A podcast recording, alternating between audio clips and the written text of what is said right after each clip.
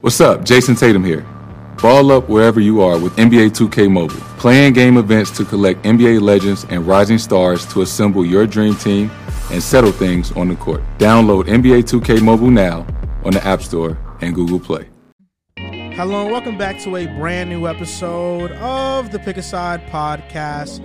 My name is Joel Moran and I'm here with Andrew Velez and Joe Dehls. It's now episode 294. In this episode, we're going to preview both the AFC South and North divisions while also giving our predictions for each team. Finally back to NFL football Hello. talk. We're It's here. been so long since we've had an episode that's just dedicated to the NFL, but it feels like the perfect time. It's July, the NFL season is nearing, For sure. and we have to get these predictions and previews out the to. way. Absolutely. We've been talking about basketball for probably five months straight, I would say. Been wanting to not do the show for five months. No. Understandable. Um, very excited to be talking about football. It's been a long time. It's so weird going from last year where it was one football, one basketball every week to we really were just talking basketball for like four months straight. I think we had the draft. We had a, a draft episode. But other than that, we have not had a football episode since March, probably, give or take. yeah, this is the most locked in I was on basketball, maybe ever in my life. Yeah. And so it's been a, a unusual adjustment going from the NBA back to the NFL because usually it becomes May and I'm locked in, I'm ready. But Football. here we are, July, of course, to football, of course. And, and now we, here we are in July, finally back to football. Feels good to be back. Yeah, I feel like I needed this little hiatus from football for me to to really miss it. You know what I'm saying? To saying? treasure it again. Absolutely. I feel that. This season's gonna be great, man. Last year wasn't my favorite year by any means. No way, no how. Understandable. Uh, a lot of things didn't go my way. Some things went my way, uh, but this upcoming season, I feel a lot more optimistic, a lot more hopeful, and uh, I- I'm ready to to chop it up Facts. You know, I feel great. I'm coming off a high horse, for sure. coming off the ending of last season. I think I could come here and call myself the NFL king. Oh Take my god. the Chiefs he winning the. Super Bowl.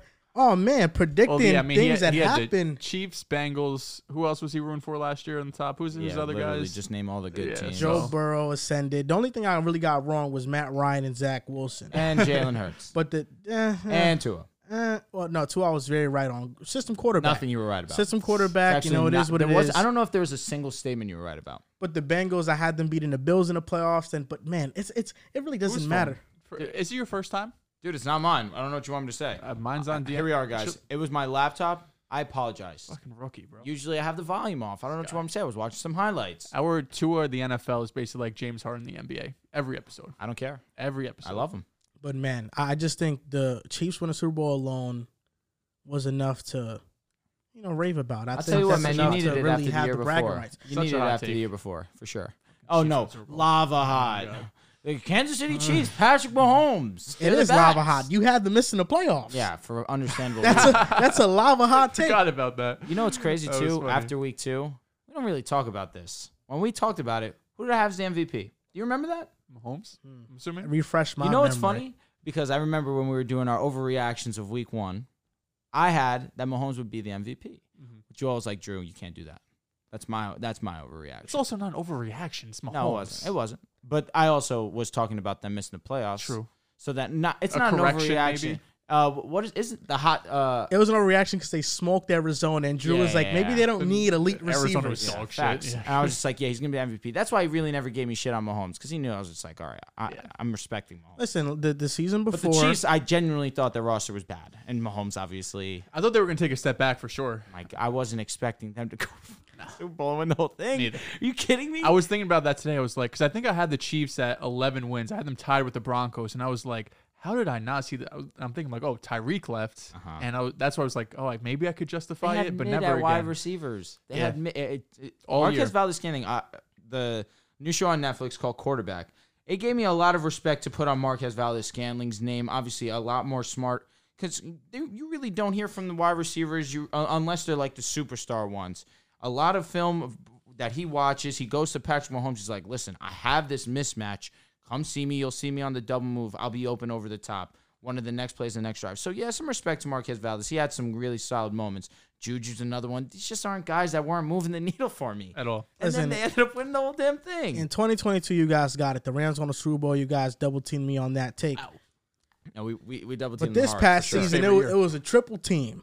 and I handled the, the triple team. And I got to the basket and I Eagles laid it up in man. the cup. Fuck the Eagles. That, that's what it was. You Choke. handled the triple team. And in the offense, if you guys don't remember, I told you guys that even if they lost Tyreek Hill, MVS gonna stretch that field. Don't do that. I, I said Mahomes that is he gonna great. stretch that MVS field. was mid. Come on. Uh, We have a major announcement to make. So we are dropping our merch soon. You guys can see us wearing the Pick a hard. Side shirts on the show right now. And listen, we're going to give you guys a free, we're going to do a giveaway. Comment your shirt size in the comment section down below. Yep. We are going to raffle you guys off, and whoever wins is going to get free merch How many sent to their winners? house. How many winners are we are we are we gonna give? I'm feeling generous. Why don't we do three winners? Let's do three winners. I winners. think three winners is a great like that. number. That's valid. Yeah. And Lucky these these. Uh-huh. are a true fit because I'm an XL. Sometimes get an XL doesn't fit me right. This XL it fits me like a fucking glove. cozy. And It's you know what's great about these shirts too is that I'm on a chubbier side. Uh-huh. So sometimes shirts aren't stretchy. These I'm shirts low. are great quality. Yep. You're going to get these and be like, wow, they're not Gildan quality. They are great quality. And I stretched out the XL. I'm feeling very loose. I feel like I'm too. wearing a little 2XL right now. It, it feels loose. It fits my body nice. And we're going to pick three winners in the comments. Three So Just winners. I agree. comment your size in the comment section down below to enter. And we'll raffle you guys off and we'll do it live on a Patreon episode to see who wins. I like that. I like Yeah. that. Shout out, we just got back from Summer League as well. Shout out all the people who showed us No love. no doubt. You know, we got, especially that first day, we got recognized a bunch. Uh, we were at Through the Wire show, we got recognized there. That was gas. Um, shout out to all the people who, you know, set us up to us. And if you want to hear stories from Vegas, sign up for the Patreon. That's a fact. Next Patreon episode, we're talking all about Vegas, what we did there.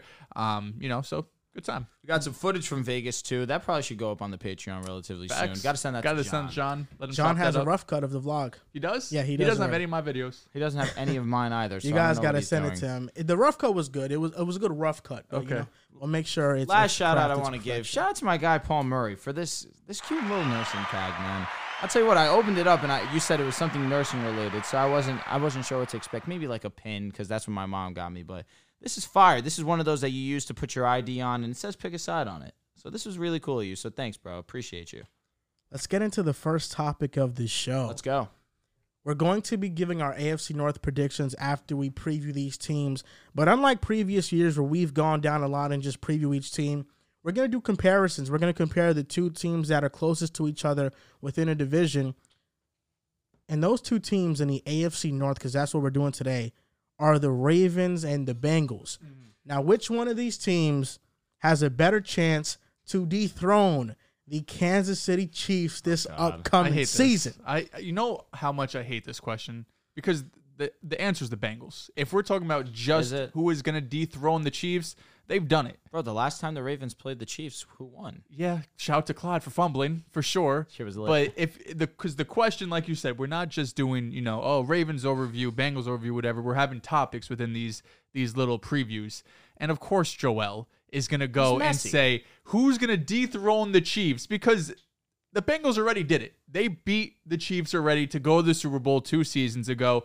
Joe Burrow always plays good against the Kansas City Chiefs. So the answer is the Bengals. And I don't want to make it that easy because the Ravens have a really good team. And this to last year, the Burrow Lamar, you had me beat. Burrow's got it. He got it last year, but hey, Lamar's coming. He's not going to stop either. Oh, He's shit. fully healthy. He got his bag. He got a new OC. That's a fact. That's a He's fact. got his weapons. Talk to him. So it's time you start this no arm Lamar, the back and forth between Lamar and oh, he's a great quarterback. No arm Lamar, No, bro, wha- that- whatever. That's the old one. It's Come on, Lamar. Come on, Yeah. Lamar. So it's time for you, Joel, specifically to pick a damn side on Lamar. And the way I see this team shaping up, the way I see this offense shaping up, there's only one side to pick. You know, Dehls, I don't know where you've been recently. I've given Lamar Jackson his respect. Whenever we talk about the Ravens, I give He's going to throw them for their 5,000 respect. The reason there's a reason why I'm the most unbiased analyst in the world. Wow. When we talk about the team that has the Who gave you best that title? chance. I need To to de- dethrone- it's self-titled. word. there's a reason why I'm picking this team to dethrone the Chiefs. And it's because I'm unbiased. And it's the Cincinnati Bengals, baby. And you want to know why it's the Bengals? And the, the nerve of you, me disrespecting Lamar, you've been disrespecting Joey B. He's been disrespecting Joey B. Have we been disrespecting Joey B or been speaking truth about him? Oh, he's at worst a top four quarterback in the National Football League. At worst, that's disrespect allegedly. And we tell the truth about his playoff success, and we're apparently hating. Mm. When I say that he's had two good games in the Five playoffs, wins in the playoffs. Congratulations. Hey, I thought team, I thought Mark winning Sanchez was four no, no, no, bro, bro. Winning isn't a quarterback stat. Don't you do that. winning isn't a quarterback stat. Listen, I give him his credit against the Bills, and I give him his credit against KC last year, two seasons ago, I should say. But last year against the Kansas City Chiefs, he was mid. He was less than mid if we're being completely transparent. Against Tennessee, we sp- we had conversations about it. Evan McPherson was probably the MVP of that game. Joey B had a great throw to like the sideline. No, he had a great great throw throw to to the the sideline to, to Ja'Marr Ja'Marr, Chase, Chase. wide open. Uh, yeah, no doubt. Yeah. Uh, He's not supposed to throw the ball. No, Is he he is. supposed to hold on to the Uh, he ball? threw for three. He threw for a lot of yards. I believe it was like 300, 350 around that. No touchdowns. No touchdowns. The game against the Raiders. All right, game. How many touchdowns do you have there? We talk. Let's talk about the Super Bowl, right? Because th- his numbers got super inflated because of a Mickey Mouse seventy-five yard uh, yard touchdown That's to Tee Higgins. That's a fact. So all I'm gonna say, I'm just here to tell the truth. Joe Burrow is great. He's amazing. He is a top four quarterback. But let's not talk about him like he's the greatest thing since sliced bread. That's all I want. That's all I'm trying to do. I don't. I'm not hating.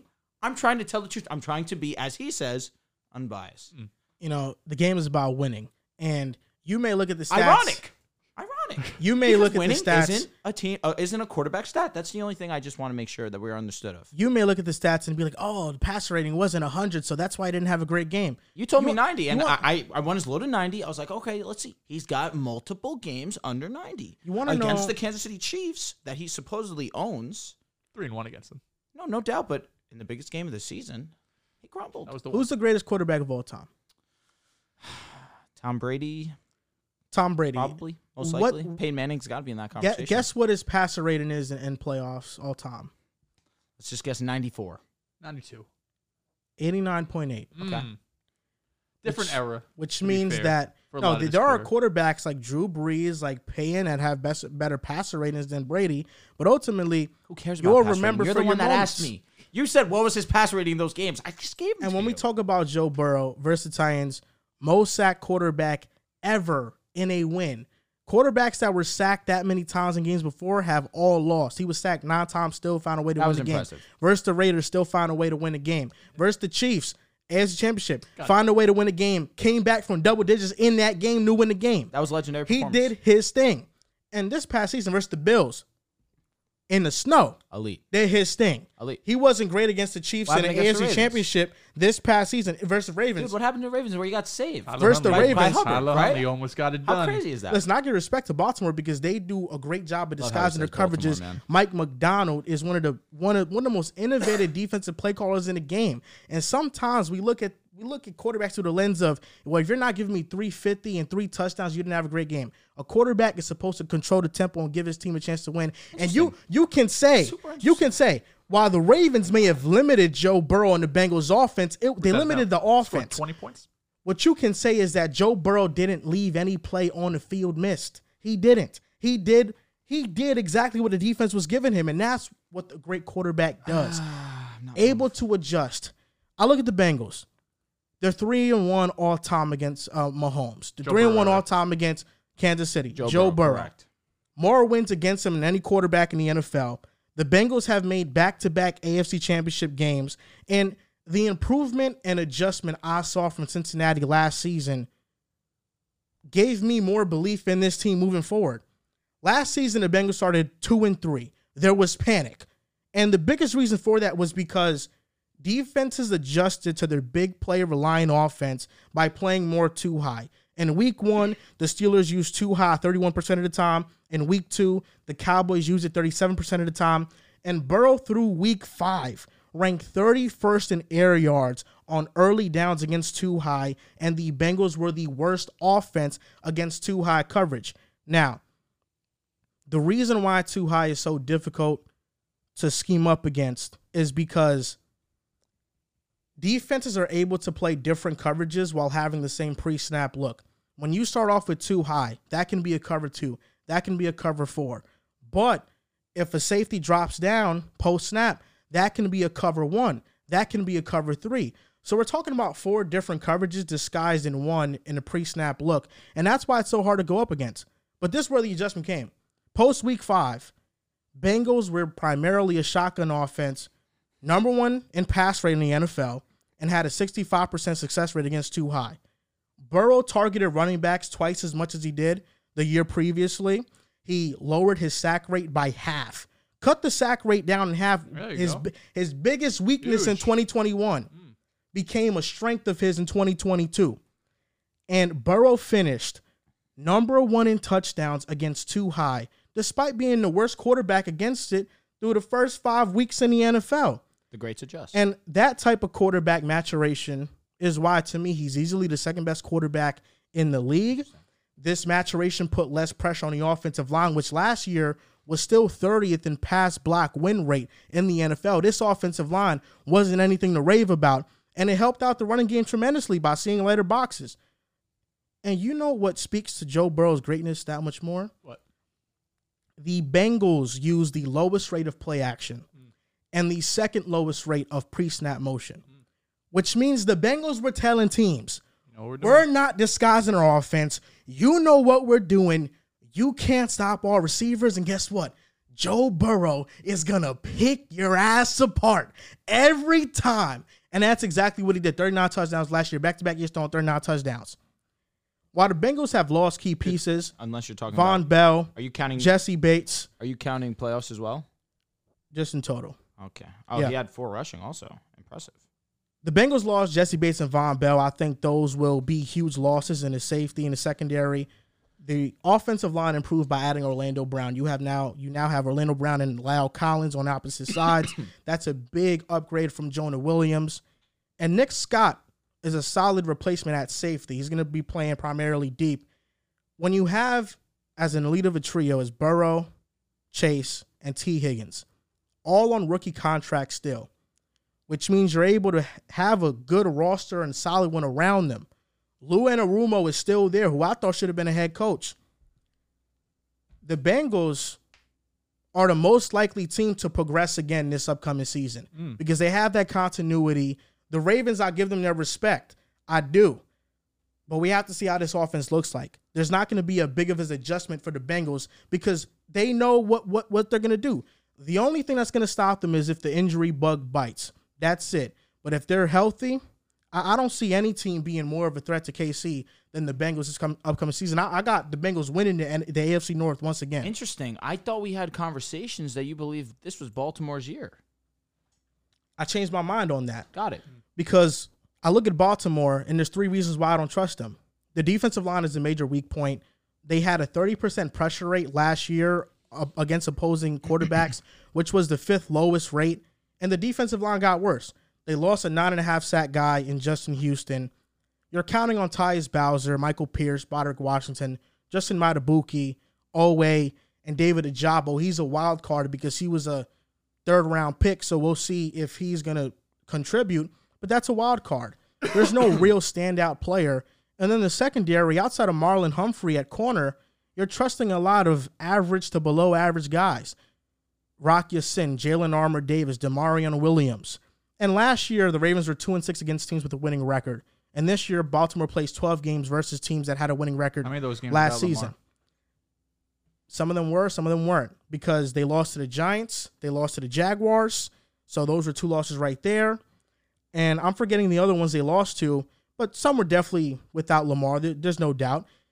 And this year, the defense is going to face the third toughest schedule of offenses. And I think that I don't know if they're going to be up to the challenge. I believe in the Ravens offense this year. I think that Lamar is going to have his first 4,000 passing yard season. This is the best wide receiver talent he's ever played with. And it's a big jump from what you had in Greg Roman, who Greg Roman was, was running 21 and 22 personnel the majority of the time, it, which there was like a lack of receivers on the field because they didn't trust any receivers. Listen, I respect what the Ravens have done this offseason, but the Bengals are just going to keep on elevating because that's what they've done every single year in the Joe Burrow era.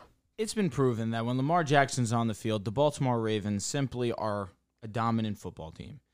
It's been proven that when Lamar Jackson's healthy, it is Lamar Jackson's division because both times that he's gone out, he has left number one in the division. Now, of course, it's been unfortunate that we've seen him injured, and of course, the Bengals have ultimately been able to to overtake the the Baltimore Ravens for the division both years. Now, the way I look at it is the Bengals secondary still does worry me. Do I believe in their front seven for sure? But you do. You have a Awuzie, you have Mike Hilton. These are two guys that you can trust. Other than that, the loss of Jessie Bates is one that I'm not going to ignore. Their safeties definitely are in question. They did just draft one in Dax Hill. That's the concern if you are a Bengals fan because you're not concerned about the offense because you have Ja'Marr Chase, you have Tee Higgins. That's going to be successful regardless, of course. Joe Mixon this past season was probably the most, let me say, I don't want to say ineffective because, of course, statistically it was there, but what's the word I'm looking for, Joel? Because obviously you did tweet about it. What's the word I'm He's looking inefficient. for? Inefficient. Thank you. That's He the was. exact word that I Yes. was looking for. That was Yes, hindsight. you did bring in Chase Brown. Chase Brown's one of those guys that you look at that could be sneaky. I 100% agree with your opinion on that. Give Joel a follow, Joel V. Moran. Now, why I look at Baltimore and why I am extremely intrigued at this is because now Lamar Jackson is supposedly 100% healthy. Yes, there is that concern that he can be injured, but now we have some weapons that we can have some fun with. And Mark Andrews isn't the only one drawing attention because last year we saw Mark Andrews be probably his most unproductive that we've seen him with in the NFL really since probably his rookie season. And that was primarily because now there was no more Hollywood Brown. There was really no outside threat. Rashod Bateman missed some time. Uh, he he was obviously missing time late in the season. Also, it was it was just a mess at the wide receiver skill position, just as a whole. Dobbins came back towards the end, looked all right, just looked a little bit hobbled, just looked like he was coming back from injury, and he was working himself through that.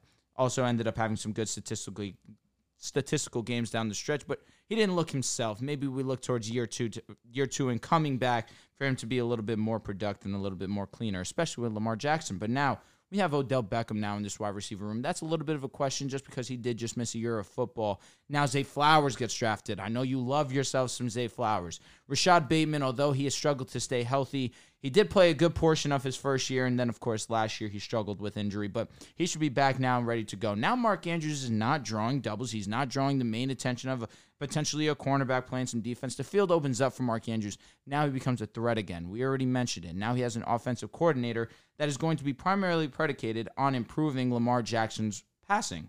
We don't need to worry about his rushing. He can improvise. He's one of the best, arguably the best rushing quarterback in the history of this game. In the history of this game, yes, absolutely. The offensive line is really, really strong.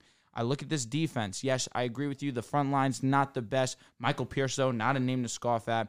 Roquan Smith, one of the best linebackers in this game. That's really where their their money is is that's where they're going to make a majority of the, the strength of this defense in that linebacking corps.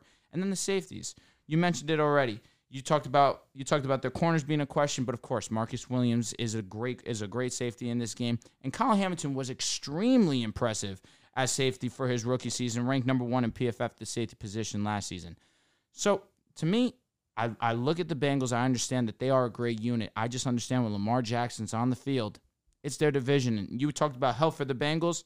Let's talk about health for the Ravens. It'll be theirs. And I think that they're probably the Chiefs' biggest threat for the sole reason that I feel like you are going to see an improved Lamar Jackson in the passing game. And that's really why th- that's the separator between the two for me. And we talk about their defense a lot. Last year, while they got Roquan at the end, it definitely improved. No but it wasn't always because they had one dominant unit, right? I know you're a big fan of EPA. Their rush EPA was 11th. Their drop back uh, EPA was 22nd. So it's not like either of those units were really dominant. Where they were dominant was in the red zone.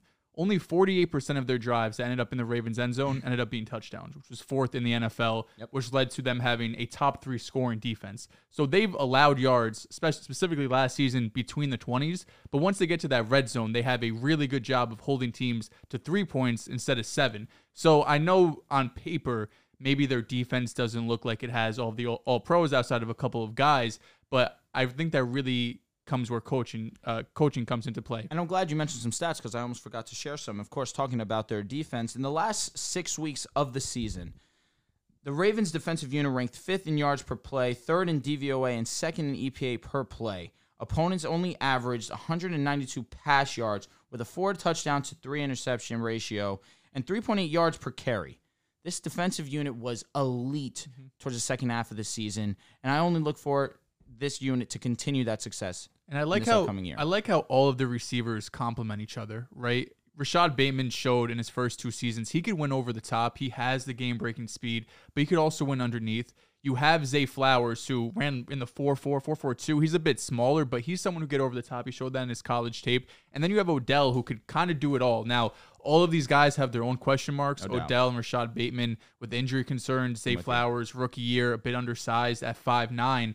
But I think Todd Monken coming in from Georgia, and not to disrespect Greg Roman, but he was his offense is run is run based, right? He's not out there really doing anything that um, you know, over the top in terms of passing the ball. But I think Todd Monken coming in could almost unlock a new level to this offense. You mentioned it. You think this could be Lamar's first season throwing for 4,000 4,000 plus rushing uh, passing yards. So I'm looking really at those three receivers. But another guy that could be a sleeper on this team, we might talk about a little bit later, is Isaiah Likely, who we know Mark Andrews, is the tight end one on this team. He's going to get a majority of the snaps. But I still believe the Ravens are going to put out their best players on the field. And one of their best players is going to be Isaiah Likely. He didn't get a ton of opportunity last year. He only had three games of 50% or more snaps. But in two of those games, week eight against Tampa, which I think Mark Andrews missed, six receptions, 77 yards and a touchdown. And week 18, where Mark Andrews didn't play, eight catches for 103 yards. He's 6'4, so a bit undersized for a tight end, but 6'4, around 240. He's athletic. He's going to get on the field and he's going to get a lot of looks. And it's definitely another weapon because all the receivers are just a bit smaller. Odell, Bateman, none of these guys are huge outside of Mark Andrews. So I'm looking at him as someone who could also kind of reshape this offense. And I mentioned Dax Hill being the one that was drafted made a mistake. I was talking about DJ Battle, who they recently just drafted Dax Hill the year before. And Dax Hill Dax really Hill, out- you he was drafted last year. So I know what you Allegedly, he's supposed to be the starter for this upcoming season, though. That'll be interesting to see, of course, because you lose Jessie Bates. That's one of the leaders of that defense. That's going to be an adjustment period. I think the Bengals have done a great job preparing for departures. Dax Hill, first round pick last year. Yep. They drafted Myles Murphy, edge rusher out of Clemson, in the first round this past this past draft. boy. And the defensive line, you know, we know Trey Hendrickson is a mainstay, but Sam Hubbard, they could lose next season. So they're doing a great job at finding players in the draft and filling those positional value needs for eventual departures. Now, listen, the Ravens defense, when they acquired Roquan Smith, was elite. It was nothing short of elite. And I think early on in the season, we saw Mike Macdonald tinker with a lot of disguises, and that's why we saw a lot of busted coverages early on in the season. The game that comes to mind is the game against Miami, where they let up three to four busted coverages and they let, they let the Dolphins come back.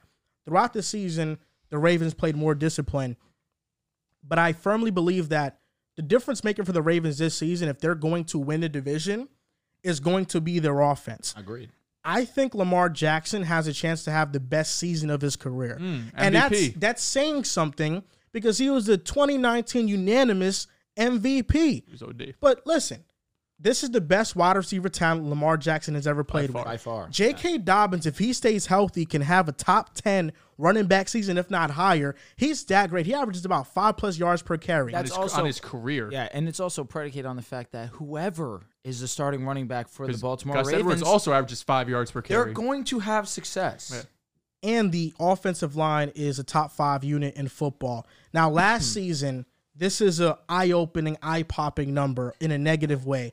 The Ravens used 11 personnel, which means that they had three wide receivers or more on the field. 12% of their offensive plays. yeah. That's crazy. The NFL's average use of 11 personnel last season was 61%. That's crazy. In the last 10 years, no other team has used 11 personnel 20% or less of the time. The Ravens' use of three wide receivers on the field was historically low, and that's because they don't have wide receivers they can trust. Most of their personnel groupings were 22 and 21 personnel, two running backs, two tight ends, and two running backs, two wide receivers. But Greg Roman used these personnel groupings because the wide receiver talent was not there. Since 2018, the most snaps of wide receiver for the Ravens, Willie Snead in 2018, Willie Snead in 2019, Hollywood Brown in 2020 and 2021, and this past season it was Demarcus Robinson. And they have been Oh, Devin Duvernay. 31st Shout out to John, man. in wide receiver spending since 2019. And the wide receivers they've went out and got have been Sammy Watkins, Demarcus Robinson, Mid. Dez Bryant, DeSean Oh, Jackson fuck, forgot about in, Dez. in- during the middle of the season. So they haven't done a great job at surrounding Lamar with talent to use 11 personnel groupings. But this year, I mean, Todd Monken, it's going to be spread. It's going to be 11 personnel. They're going to abuse it. And teams within the division in the AFC North are below average against 11 personnel when they face that offensively. So that can be something that the Ravens have an advantage on. And that's why I think that Lamar Jackson is going to have the best passing season mm. of his career. I think it's going to be 4,000 yards. I think it's going to be 30 touchdowns. The only thing that can hold them back is injury. The last two seasons, his injuries have been in the pocket. They have not been on rushes. Yep. So that's the only thing that can hold him back. But the offense is what I look at. And I think can be game changing. The defense, we know what it's going to be. It's going to be steady, if anything. At worst, it's going to be steady. It's going to be an average unit. I think they'll be a great unit. But really, it's this offense that I'm looking at. And I think if Lamar Jackson truly has his best passing season, he's going to be in, a, in contention for MVP next year. Don't forget, when he was healthy last year, 8 and 3, not number one in the division, but number one in the AFC before he went down to injury. NFL Sunday Ticket is now on YouTube and YouTube TV, which means that you can stay close to your team even if you don't live in their town. Like maybe you're a Raven who married a Seahawk who got a job in the land of the Falcons. With NFL Sunday Ticket, you can watch your team's out of market Sunday afternoon games no matter where you live because you shouldn't have to change teams even if you change towns. NFL Sunday Ticket, now on YouTube and YouTube TV. Go to youtube.com slash presale to get $50 off. Terms and embargoes apply. Offer ends 919. No refund. Subscription auto renews. But ultimately, it's still the Bengals to lose. It's not. Well, when you're It's talking not. specifically about the Chiefs, who's dethroning, Yeah, that's fair. three that's and fair. three and one against. He Mahomes knew is how he nuts. was predicated. Yes, the I know, question. I know. But that's why I ignored it. Yeah. I ignored it. We're not- Because we're of not course answering no. so you don't have the Bengals winning the AFC North. Um, I don't. I don't want to spoil it. We're not doing our predictions yet. Oh, I understand. You know, it's a little. I'm little here for spoil. spoiling. It's The a little, answer's no. a little You go one sprinkle. to five, not five to one. I bet. It's four to one actually because there's only fourteen. Well, I was just talking about top. Bozo. That's come on. You know that's not true. You know that's not true. We say you love spoiling. I, well, just for today. Listen, Dehls. Last year you picked the Ravens. You almost thought you got me. And, and, and in the first five weeks, It's unfair. in the first five weeks, oh, I remember after week Oh, one after week one, I was in my bag. when Joe late. Burrow threw three oh, interceptions, or I I'm- think it was I- four. I, knew that was my only chance. I'll be honest. I knew Burrow was gonna do that all year. oh my goodness, you were so excited, but then Joey B came out of nowhere. Listen, Listen, a loss for the still- Ravens. A loss for the Ravens too. Ben Powers. That's a big loss. yeah, Joe Burrow is still to me the second best quarterback in the NFL. Where'd you The way Lamar? he processes, hmm? Where'd you have Lamar? 'Cause you just Lamar the is six ranks. seven. Lamar six seven for me. Joe Burrow. The way man. Joe Burrow processes the field, This is so crazy. the way he processes the game. Listen, he doesn't have phenomenal, exceptional arm strength, but all of his weaknesses he's cleaned up from last season. Agreed. And this offensive line, I think, got a tad bit better. We'll see how it looks. We'll see how it looks because last year they still were a below average unit, one of the worst units in football on pass block win rate. But this year, with Joe Burrow improving in sack rate, Joe Burrow improving against two high, being one of the best quarterbacks against it, it's not even going to matter if Joe Mixon's inefficient because he can be inefficient all he wants. But ultimately, Joe Burrow's going to carry this offense and he's going to make it a top unit in the in the league. They And- also- and, and that's why you know I just got the Bengals winning division. They also want Joe Mixon to take a pay cut, and reportedly Joe Mixon doesn't want to take a pay cut. It seems unlikely that he gets cut because they're a team trying to win a championship, and Joe Mixon's still the best running back on this roster. And Samaje Perine, who was their third down back last year, is on Denver now. Brought in Chase Brown, as you mentioned, or maybe Drew mentioned, but I don't think they'll be able to get away with Chase Brown as their only running back. So I'm still expecting Mixon on the team. Yeah, I think Mixon will have a big workload early on. Yeah. I am expecting Chase Brown to take over though. Think I think he will take over eventually. I think he will. I think Joe won't Mixon's not the same, man. He's just not the same. He's not.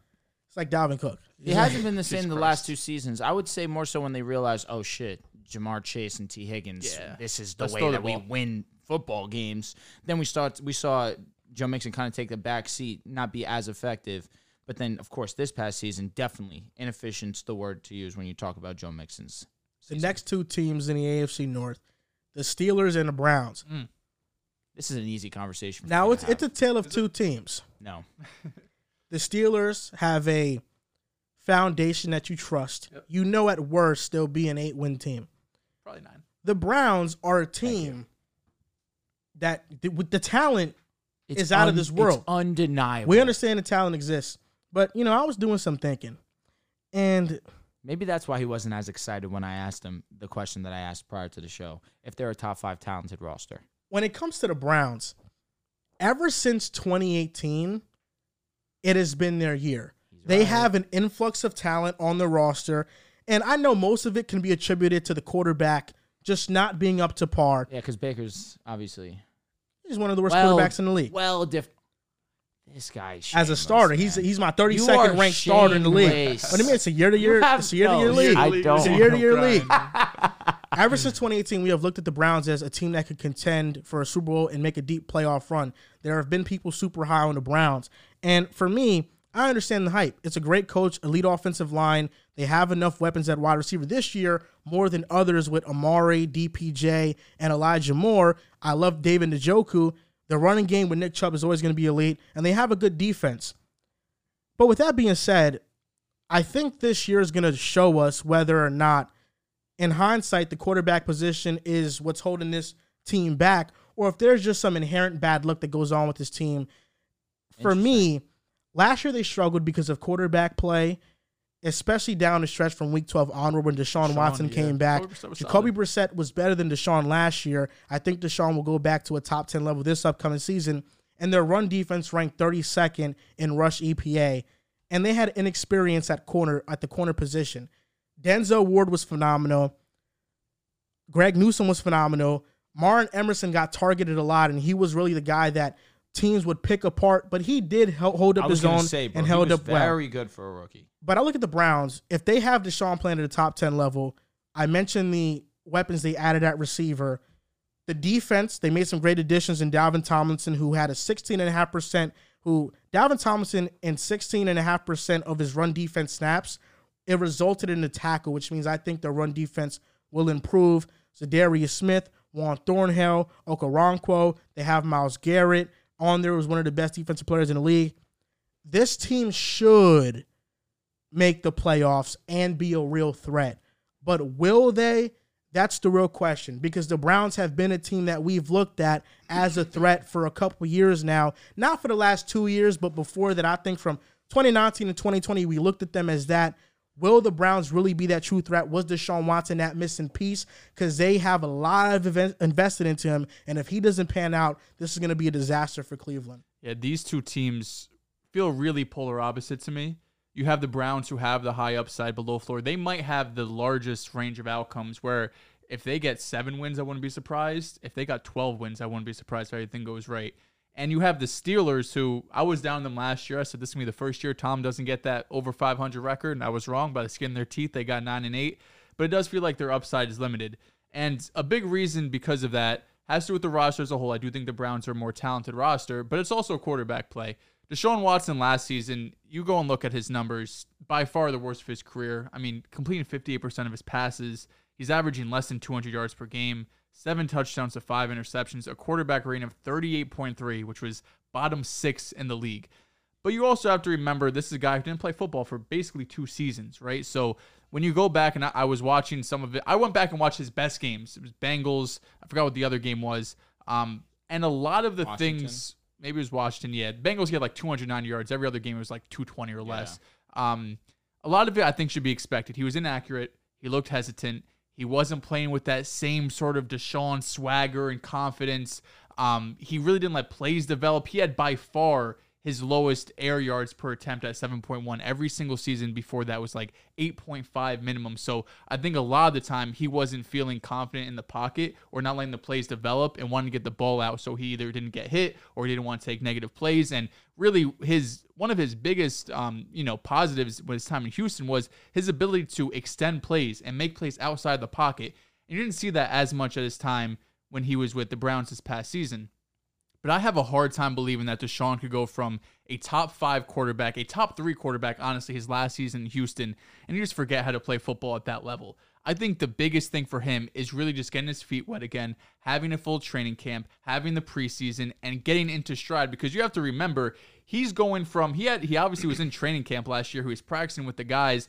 I, I'm not sure. I think he played preseason, but then he was 11, 12 weeks of not playing football. And when you're suspended, I don't think he was allowed to be in the team facilities, right? So he's not practicing with these guys. He's not being able to get that continuity with his receivers. But this year, it's completely different because he's going to have all of that time to develop. And if he does hit, the Browns could be the dark horse team in the AFC. If he does hit and you have Amari Cooper and Elijah Moore and DPJ and Njoku and, and all of these guys who are super athletic and can make big plays, and you kind of have a perfect combination of veterans and young guys, this could be a team because Drew mentioned a top five roster in the league, but it really is just dependent on Deshaun Watson. For the Steelers, there's a lot of people who are high on them, and it's safe to be high on them because they're going to win eight or nine games. They're not going to blow up in your face. They're not going to have a top five pick, but I don't see a world where they get to the AFC championship game. I really don't see a world where they win a playoff game. Kenny Pickett showed throughout his rookie season he progressed for sure, right? You look at you think of that that first game against the Jets where he came into halftime through a couple interceptions, and then throughout the season when was that Ravens game he came back and led the, led the game winning drive, had that touchdown in the left corner. He showed improvements throughout the season, and when you go look at his some of his advanced numbers, he had 18 big time throws, which are 16th in the league, to only 12 turnover worthy throws, which are tied for fewest with Jalen Hurts. Under pressure, 66% com- adjusted completion percentage, which was 13th in the NFL. All around, and his regular numbers aren't the prettiest. I think it was like seven to seven touchdowns, nine interceptions. They, they weren't that great, but overall, he's just a solid quarterback who isn't going to do anything over the top, but isn't going to hurt you. And the fact that the team around him, specifically on the offense, I don't think it has enough juice to kind of make up for what Kenny Pickett lacks. I like Diontae Johnson. He's a wide receiver too. I like George Pickens. His rookie year was a bit up and down. If you look at his, his advanced numbers like yards per route run, uh, his target percentage, air yard percentage, a lot of numbers that if you go back historically for wide receivers, those are the numbers you got to hit. He was below average or way below average in a lot of those numbers.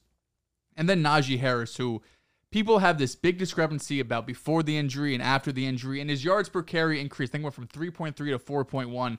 But again, if you look at the advanced numbers, if you look at missed tackles forced per attempt before the injury, or I should say during the injury, was 20.4. Once he was healed, it was 20.1%. His breakaway run rate, which is uh, 15 plus yards, was 2.8 during the injury, 2.4 after the injury. His yards after contact per attempt were 2.7 before the injury, 2.8 after the injury. And these are basically all at, after the injury, less than what it was his rookie season. So I know a lot of people are high on the Steelers specifically because of Najee, because he could take on that workload. And, you know, after he was healthy, oh my God, he was so much better. But he's still not really this explosive back that could get chunk plays after chunk plays. He's a worker. He's someone that could rip off those consistent five, six yard plays, but he's not able to get those big 20, 30, 40 plus yard plays that are going to put you in position to score touchdowns more consistently. I think overall the Steelers team have a re- excuse me have a really high ceiling. Mike Tomlin's one of the best coaches in the NFL. For sure. Obviously, defensively, when Micah's playing and, J- and TJ Watt's playing, you know they could be a great unit. But I look at this AFC and I look at the quarterbacks, and even in this division, you're gonna have to make those big plays. You're gonna have to have explosive type guys on this offense. And barring George Pickens breaking out because he has that ability, he's that typical X wide receiver. I just don't see it with the Steelers. I understand where you're coming from. I'll say this: after the bye week, the Steelers were two and six, I believe. Were still able to finish the season nine and eight. They went on a little bit of a run. They only lost two games after the bye week. Now there was some some decent competition. They did lose to Cincinnati. However, they did beat New Orleans, who's just going to be a tough out just for the fact that their defense is so great. Baltimore's defense towards the second half of the season was amazing.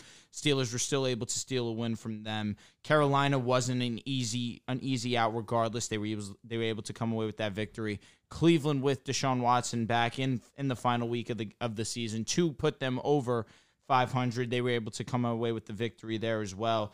Now, TJ Watt also missed a good portion of the last season, and and it showed with their pass win rate block, their pass win rate percentage, and their run their run win percentage as well. They ranked, I believe, bottom 15 in both of those categories, and that's really on the on the fact that TJ Watt just impacts the defense just an unbelievable amount. I don't have to speak about it too much. It's understood how great he is.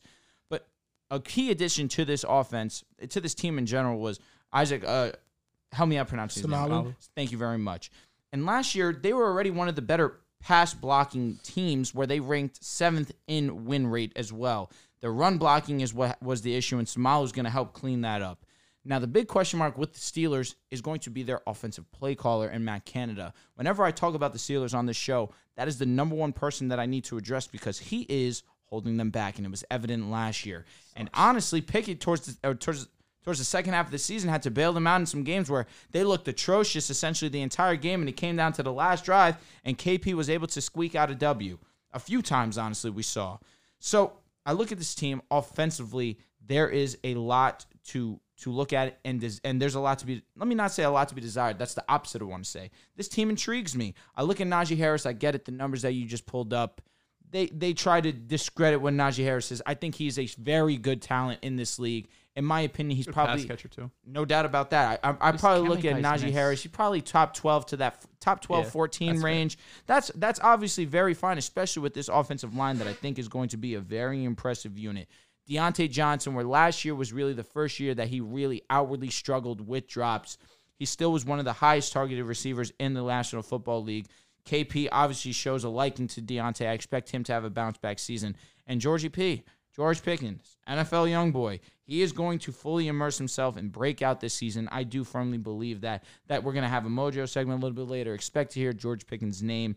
He's got to be one of those guys that you look at. And Allen Robinson as your wide receiver three. Oh, I forgot the guy. Allen Yeah, Robinson. dude. Hey, listen, Allen Robinson probably would play on the outside. He's not much of a. I mean, I don't know what you can do with Allen Robinson, but as your wide receiver three, there's definitely worse options, and now it allows some wiggle room. Well, you put Diontae now in the slot, George Pickens out in the slot. You can do some versatile things there, and of course, Pat Freiermuth, who's also one of the better tight ends in the National Football League. The defense, what's really what I really wanted to see improved was their secondary, was the cornerback position since the loss of Mike Hilton, they really struggled with that. They go and they bring in Pat P. They go and they draft Joey Porter Jr., who I was very high on during the draft process. Of course, Minkah Fitzpatrick's, if you have him as the best uh, safety in the game, I wouldn't really think twice about it. Uh, listen, I'm a Justin Simmons guy, but of course, Minkah deserves that credit. This team is better than I think people give credit for, but I believe that Matt Canada will be the reason why this team is held back to talk about the Cleveland Browns. This this unit is impressive. It really is. And it's all predicated on number four, Deshaun Watson. If Deshaun Watson is Deshaun Watson that we saw in 2020, this team could be in conversation to be the best team in the AFC record wise. I do firmly believe that with the talent that they have, they have one of the best offensive lines. They have one of the best running backs in the game. Maybe you look at wide receiver two as being their biggest need, but Elijah Moore, I do believe in with a quarterback that can actually throw the ball. No slight to to your guys' boy. Josh Johnson. No, there you go. That's another one, I guess. What, Josh Johnson, why does he come into the No, conversation? he threw. Uh, that was his best game against the Colts. It was oh, I Josh thought it Johnson was at quarterback. Flacco. Oh shit. I'm pretty sure Flacco might have started and got hurt, but Josh Johnson played that game against. the Interesting. That's pretty messed up, actually, because Josh Johnson didn't even end the season with the New York Jets. Um, and of course, DPJ, who I am higher on, had over 800 yards last season. So I was surprised to see them be as active in bringing in Elijah Moore. Maybe that's more so because DPJ is coming towards the end of his contract and they don't want to extend him. Maybe Elijah Moore can give them a little bit more wiggle room in terms of financially. However, defensively, uh, the defensive line's unbelievable. Of, course, Myles Garrett might be the best defensive end in the game. If again, I probably have T.J. Watt. You have to pay in that respect. But last season, Myles Garrett was unbelievable. Dalvin Thompson now gets added to the group. Za'Darius Smith now gets added to the group. You mentioned the secondary. I think it's one of the best units there is. Really, of course, Denzel Ward is one of the better cornerbacks in the game. Greg Newsome was awesome last year, and as a rookie, Martin Emerson really was impressive, even though he was targeted a ton. I think he was top seven most targeted corners in the league, and he only gave up, I think, 50% of those rece- to, to be receptions. Not a great rate, but as a corner, he still graded out very well. I believe he graded out as 75. As a rookie, that's not bad in, in terms of coverage. I look at Juan Thornhill, that was a great pickup for them as well. I think just talent wise, this team is overly impressive, and their success is primarily predicated on Deshaun Watson. You guys know my opinion on Deshaun Watson when it comes to playing the game of football. I still believe he's one of the most talented guys in the league. And the Cleveland Browns, all of their success is on his shoulders, and I think that he'll be up for the task. I don't think the Browns are one of the best secondaries in the league. I think I can like Corner wise, I can easily name five units I think are better than them. no, for, I understand. I understand where you're coming from, especially duos. But Xavier Howard, Jalen Ramsey, that is an amazing duo. Xavier Howard just had his worst season yet. I look at Trevon Trevon Diggs Jevon and, Holland, and absolutely, absolutely understand where you're coming from. Juan Thornton is not a slouch, and Ronnie McLeod also not a slouch by any means. Also, but of course, Jevon Holland is a dog. Um, Thornhill's average. Thornhill, he's, he's okay. yeah, no, but he was a good ad because they des- they definitely needed another safety to add to the group. Thornhill wasn't a bad addition by any means. Um, talk, Gilmore and Trevon Diggs, that's the unit that I definitely will give you. I'll also give you, uh, of course, Sauce, Sauce and and, and Donovan Reed. Wilson, Uh, also, the Saints, the Saints cornerback duo. That's another one that can be in this conversation. the Jets easily. I said the Jets, Sauce and, and Reed for sure. The Patriots are better. Their secondary is better. Who's it? Jones. Jonathan Jones, Jack Jones, Kyle Dugger. They have some man. Christian Denz- Gonzalez. Denzel Ward obviously is one of the better cornerbacks in this game. Gregory Newsome was insanely good. And again, you mentioned it how he was targeted a ton, but as a rookie, he definitely performed very well. I mean, I look at this th- these groups of corners too, especially the Broncos. the Broncos. I understand that Pat Surtain's the best in the game, no doubt. K'Waun Williams is not a slouch. He was very good last year, especially because he was targeted because they don't want to throw a PS2. I'm not gonna I'm not gonna disagree there, The but I just- Packers, the Seahawks, Packers, the Niners. Seahawks. Seahawks now with is a Wither- TBD. With Witherspoon now. That- but that's is Jamal Witherspoon gonna Adams be coming the- back. Jamal- Again, that's a- yeah, yeah, yeah. again. I was saying corners. You keep mentioning the safety guys. That's a secondary though. That's a com- that's a complete vacuum of the secondary. Fair enough, but uh, strictly speaking about their corners, to have three is an absolute luxury in this league. We'll give you. We'll give you top seven. Okay, that's fine. For me, I look Did I at the, say the best? or I said one of the best. Yeah, yeah. I Okay, think you so might I'll say leave. top five or some shit. I'll for live with me, that. I look at the Browns. You guys on my nuts? Yes, What's going on? yes. It's listen, man. The Browns. I'm a little hesitant. But why? Mo- it has to do mostly because of Kevin Stefanski. For well, for one, I'm not as high You on started second. your monologue saying that they have a great coach. they do, but he has to prove himself this year because after winning 11, He proved himself once he gave Baker that season. No doubt. He after proved himself. after winning 11 games, he's gone back to back season with 10 losses, double digit losses. And Kevin Stefanski has been somebody that doesn't play to the strengths of his personnel. When Baker had that down season in 2021, we know that Baker is primarily a quarterback that lives off of play action and under center. Well, that year, Kevin Stefanski was throwing with Baker out of shotgun the most, and it hurt Baker a lot that year. What's Deshaun's weakness on the football field? Deshaun Watson is a player that I think needs to be in shotgun most of the time.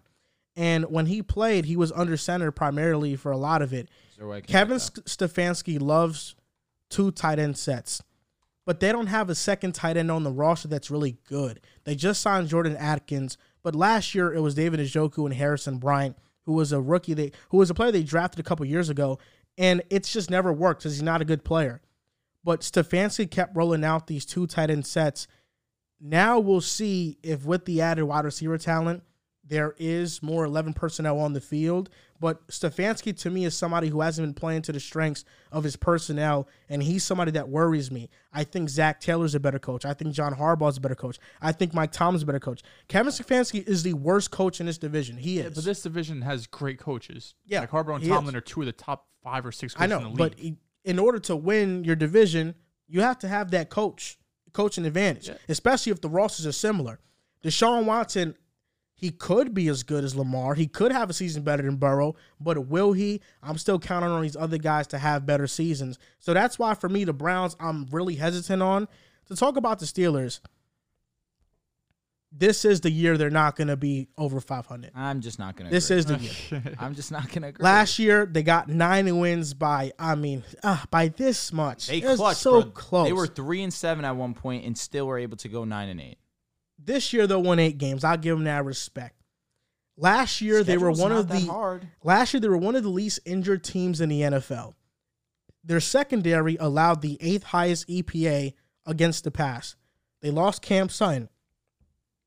Yes, you can say they brought in Patrick Peterson. Peterson's not better than Cameron Sutton at this point in his career.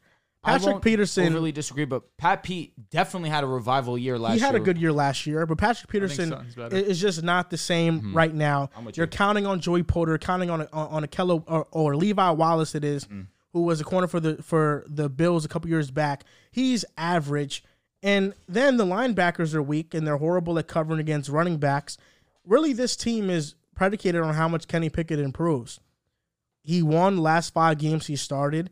There's definitely a moxie factor when it comes to Kenny Pickett. Last year, he had four game winning drives and three fourth quarter comebacks. One of the best deep ball throwers in the game, and he was phenomenal under pressure. He has definitely an it factor to him, he does. but will it show out this year? Is this year the le- the year it's going to take a leap? I don't like Matt Canada at all. So, and that's why I think that the Steelers are most likely going to finish last in this division. Let's pray he gets fired by week three. I'm praying. Should have fired him in the offseason. I don't know why they didn't. and I think this is an eight win team. I do. I, I don't think that they're maybe they can go nine and eight. Would I be shocked? I wouldn't be shocked. But I think eventually a time has to come where gotta Tomlin doesn't finish five This hundred. has got But if happen. TJ, TJ Watt missed a good portion of the last season, they still went nine and eight.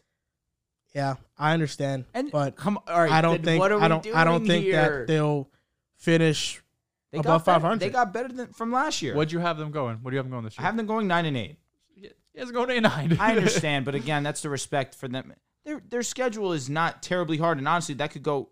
They could have ten wins. It, the Titans and the Packers are the two flip flop games that I have They could. here. So that's why I have I have eight. I have eight and eight and nine because that Titans team. It, it's hard to evaluate them, and the Packers until we see Jordan Love and really what he's made of. I'm leaning win preseason, but of course, if Jordan Love comes out the gate and he looks really Fact. good with the how good the Packers defense is with the personnel they have offensively, that'll be a good game. But eight, nine, ten games. That's that's the that's the Steelers for me. We're gonna talk about it a little bit later and talk about their their schedule and their record prediction. But eight, nine, ten, that could be the Steelers. I see them. I lean more heavily towards nine and ten though, way more. Yeah, their their range of outcomes is a lot, you know, mm-hmm. tighter than what the Browns are because th- there is no there's no boom or bust for the Steelers in my opinion. I don't do. Is there a world you guys see the Steelers have being the number two seed in the AFC? I would be shocked. Kenny But the- Pickett has to take a crazy leap. he would, and he just even as a prospect, he didn't really, you know, I was not high on him as a prospect. yeah, as a, as a prospect, he didn't really show anything at Pitt. Um, five, I mean, he was five year starter, played five years. Never really showed anything on tape that made you believe he's gonna be one of the best quarterbacks in the game. Definitely got it wrong in saying Malik would be better than him. That's obviously not true. Sam Howell um, agenda's still alive. I do worry a bit. And listen, Steeler fans, you should be high on Kenny Pickett, like Joel mentioned. He has the it factor for sure. There is a bit of concern for me who, I mean, I'm not a Steeler fan by any mean, but when you take a quarterback in the first round, you give them chance after chance to prove themselves. And Kenny Pickett to this point has proven himself. Like I said, the, the raw stats, 63% completion percentage, seven touchdowns to nine picks, isn't encouraging, but the more advanced stats I mentioned are encouraging. But I do worry about when you take a quarterback in the first round and the Steelers, who are kind of all about legacy and heritage and want to do right by their guys, I do worry if Kenny Pickett maybe stays with the Pittsburgh. I'm thinking years down the line. I do worry he stays there too long and other teams kind of leap over them because they have elite quarterbacks. And Kenny Pickett might just be kind of a more mobile type of Kirk Cousins who is obviously above average, right? You could think of him as a franchise quarterback. He could set records for your team.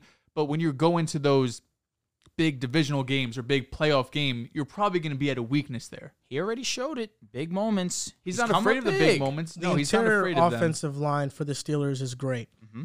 But the tackle spot is a, a legit concern. Broderick Jones is a rookie. I'm not expecting a lot this year. I'm not. Tackles And usually take a little bit. Okuro, time. uh, Okorafor is the right tackle, and he was bad last year. So the tackle spot is a major concern. I don't think anybody offensively, skill wise, skill position wise, stands out to me. I think Diontae Johnson's fine. I think George Pickens is fine, but they don't stand out to me. And in the oh, No, second, you're not a you're not a Georgie P kind of guy. no, I'm not a George Pickens guy. I don't know, man. He's he's got something about him. And then in the secondary, it's And average at best. Pat Freiermuth is a very good tight end. Their linebackers are below average. You know, really, it's the the defensive line and Minkah holding that defensive unit together, which they've shown it before. Here's something about the Steelers that intrigues me, and I asked this question on Twitter. Would you rather be a fan of the Giants or the Steelers? Now, the Steelers, every single year, you know they're not going to be below 500. They're going to win nine games or more, but you also know they will never be in contention. Never. In, in 2020, they were undefeated with Ben Roethlisberger. We all knew they were pretenders. When's the last time we realistically said the Steelers got a chance this year, When They, man? had the they haven't won a Bees. playoff game since 2016. When they had the killer bees. The Killer Bees was the last time, and even That then they lost wasn't to that Tim ago. Tebow. But that's they lost that's, to Tim that's an Tebow. error. Yeah, though. but that's also the defense was the number one defense in the league, and they gave up 316 yards against a guy who supposedly could not throw a football to save his life. That's on the defense. They had a bad a down moment when they were number one all season. They also were. They ended up having to play on the road because they weren't. Uh, I believe they were a wild card team that year, even though they were number one. should still win that game, though. No, I, was, was so they played the Jags at home. I remember Jericho. And Cox, they lost to Blake Bortles. Oh, are you talking about something different? No, Sorry. no, no.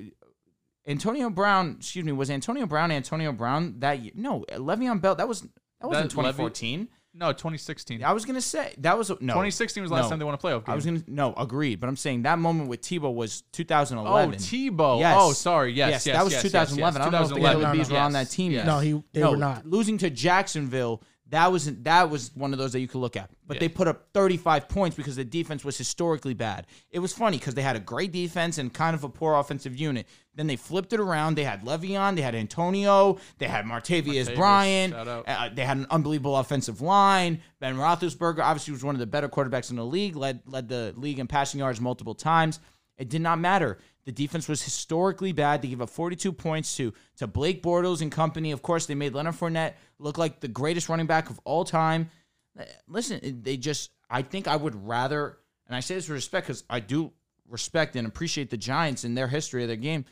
I would rather be around mediocre. My team understand that I I I won't be trash. I won't be this amazing team, but I've had some runs. I put together some runs. I've had some legendary players on my team as well. Well, listen, the Steelers, they have not won a playoff game since 2016. In a while. Every year, we know they're going to be 500, but they're a mediocre team, and we know they're not going to be serious contenders. The Giants have Recently. had the Giants have had multiple seasons of losing horribly, but they've won a Super Bowl more recently than the Steelers. So, are you taking steady success or those me the- lows, give me the Super Bowl. I would lows, rath- and a Super Bowl Here's the thing. They still have two since the 2000s. before 2010, though? I understand. They still have two in the 2000s. How many do the Giants have post 2000s? Two. Okay, so what are we doing here? And Well, I the don't- Giants I don't have one think- more and the- recently. but the I don't Giants also. Okay, I guess that's fine. I, I think we're saying just take the teams away. Here's it is the Gi- the Broncos have have the most recent Super Bowl. Mm-hmm. We haven't had a playoff win since 2016. Mm-hmm. Would you rather be the Broncos who won more recently, mm-hmm. or would you rather be the Steelers, or would you rather be the Giants? Oh, allegedly, Well, you have Russell me Wilson, so I'd rather not be the Broncos. I agree with that. me the Super Right. Bowl. I, I understand Yeah. where you're coming from. Pretty from. comfortably. Interesting. So uh, I saw where you had Russell Wilson ranked on your on your. I'm expecting top to bounce back, So stop but you have Russell Wilson. That's still a huge question mark. Interesting. Now, you know what's an interesting stat? The Steelers in the last three years are third in most wins in the AFC. It's the Chiefs, it's the Bills, and it's the Steelers. Yes, so again, And they are you gotta be nowhere. They are Again, nowhere near the go against contention. that, that just means that I'm ending the season off disappointed. But I understand where you're coming from too. But would you rather your team be bad or be kind of average? if I could win a Super Bowl in between those bad years, Again, that that Steelers offense, if the defense was average, yeah, but it wasn't. it was horrific. I understand.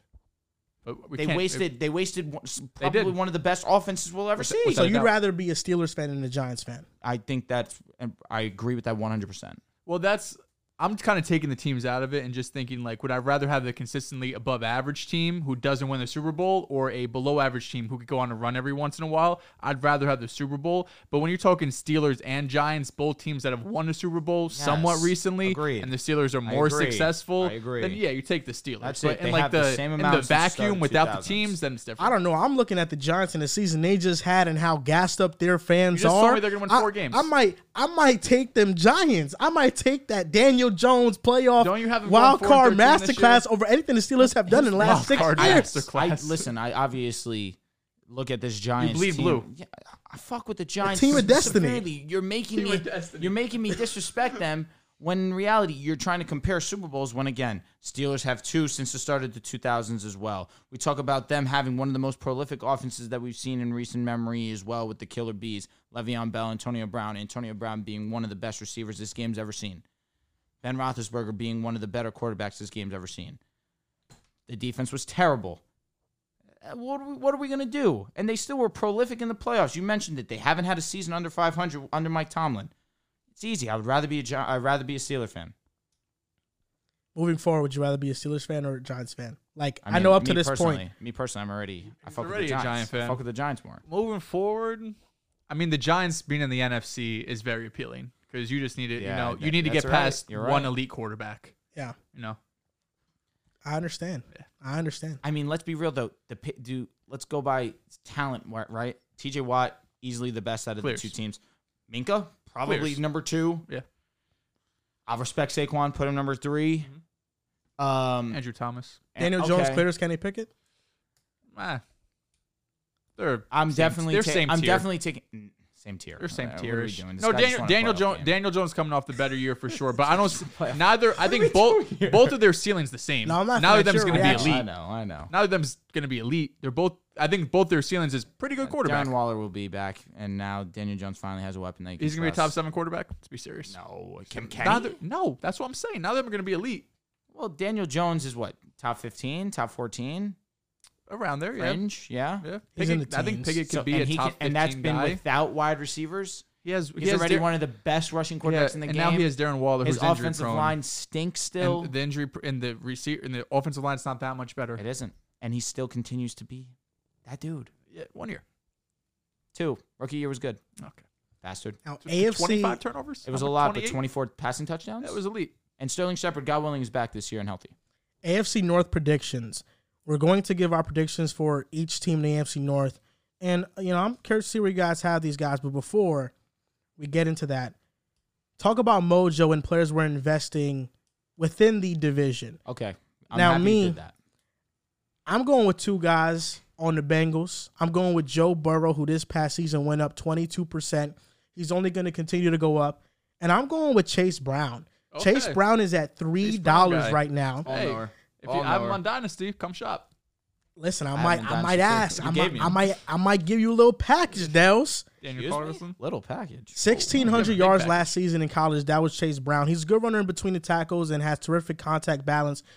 This is the reason why I would invest into Chase Brown, though. Let's hear it. Joe Mixon last year led the NFL in percentage of runs against light boxes, but of 41 running backs, he ranked 36 in yards per carry, 39th in yards after contact, and 34th in explosive run rate.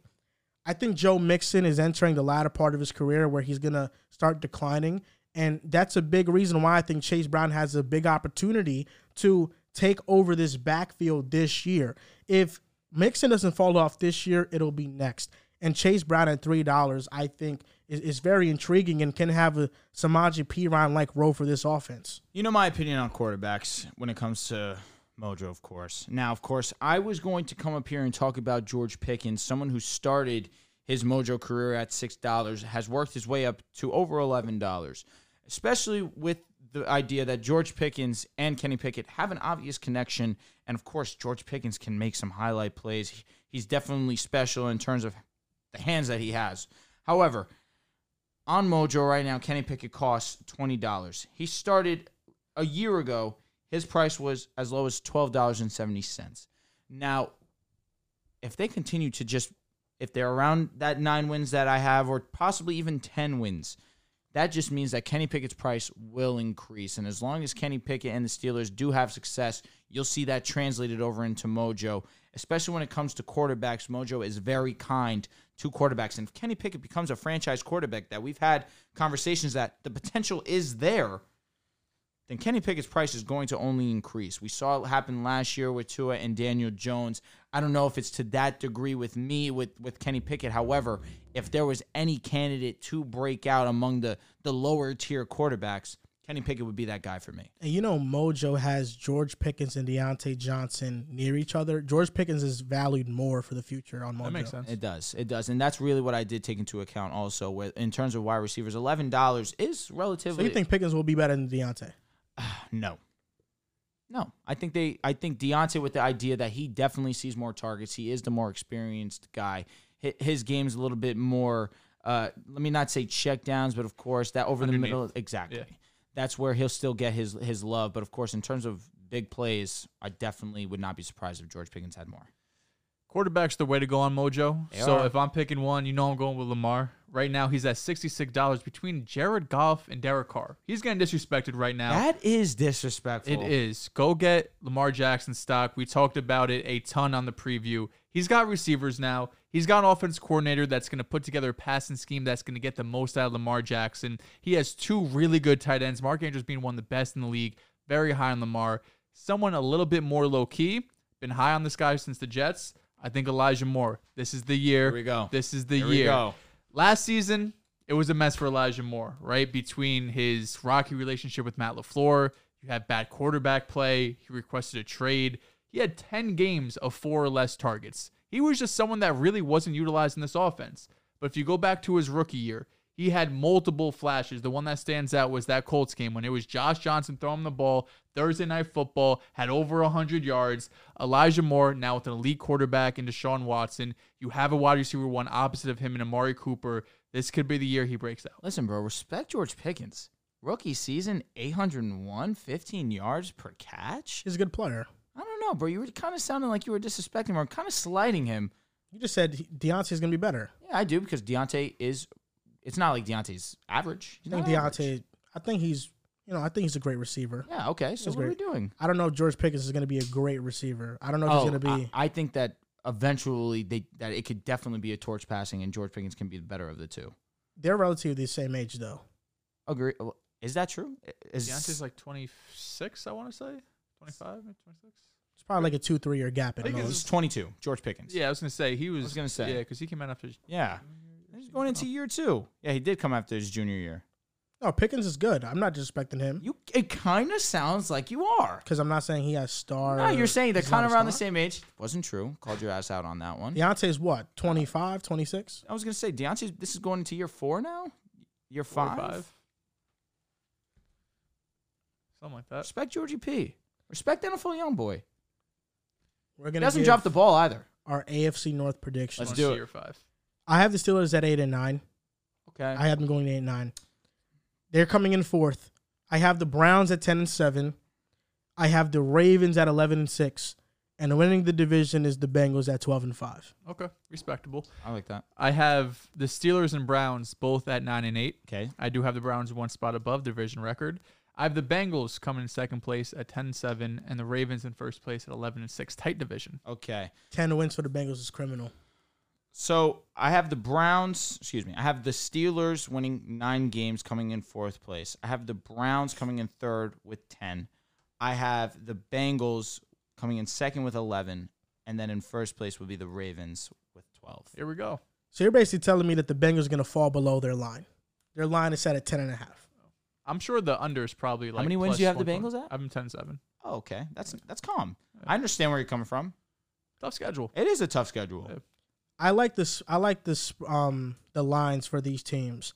The Steelers are the only team that I'm taking under. They're at eight and a half. What's the. Do you know like the odds on the under? It's like minus. I don't know the 150 odds on the under, but I know that their line is at eight and a half. I think they fall below eight wins. I think they get eight wins.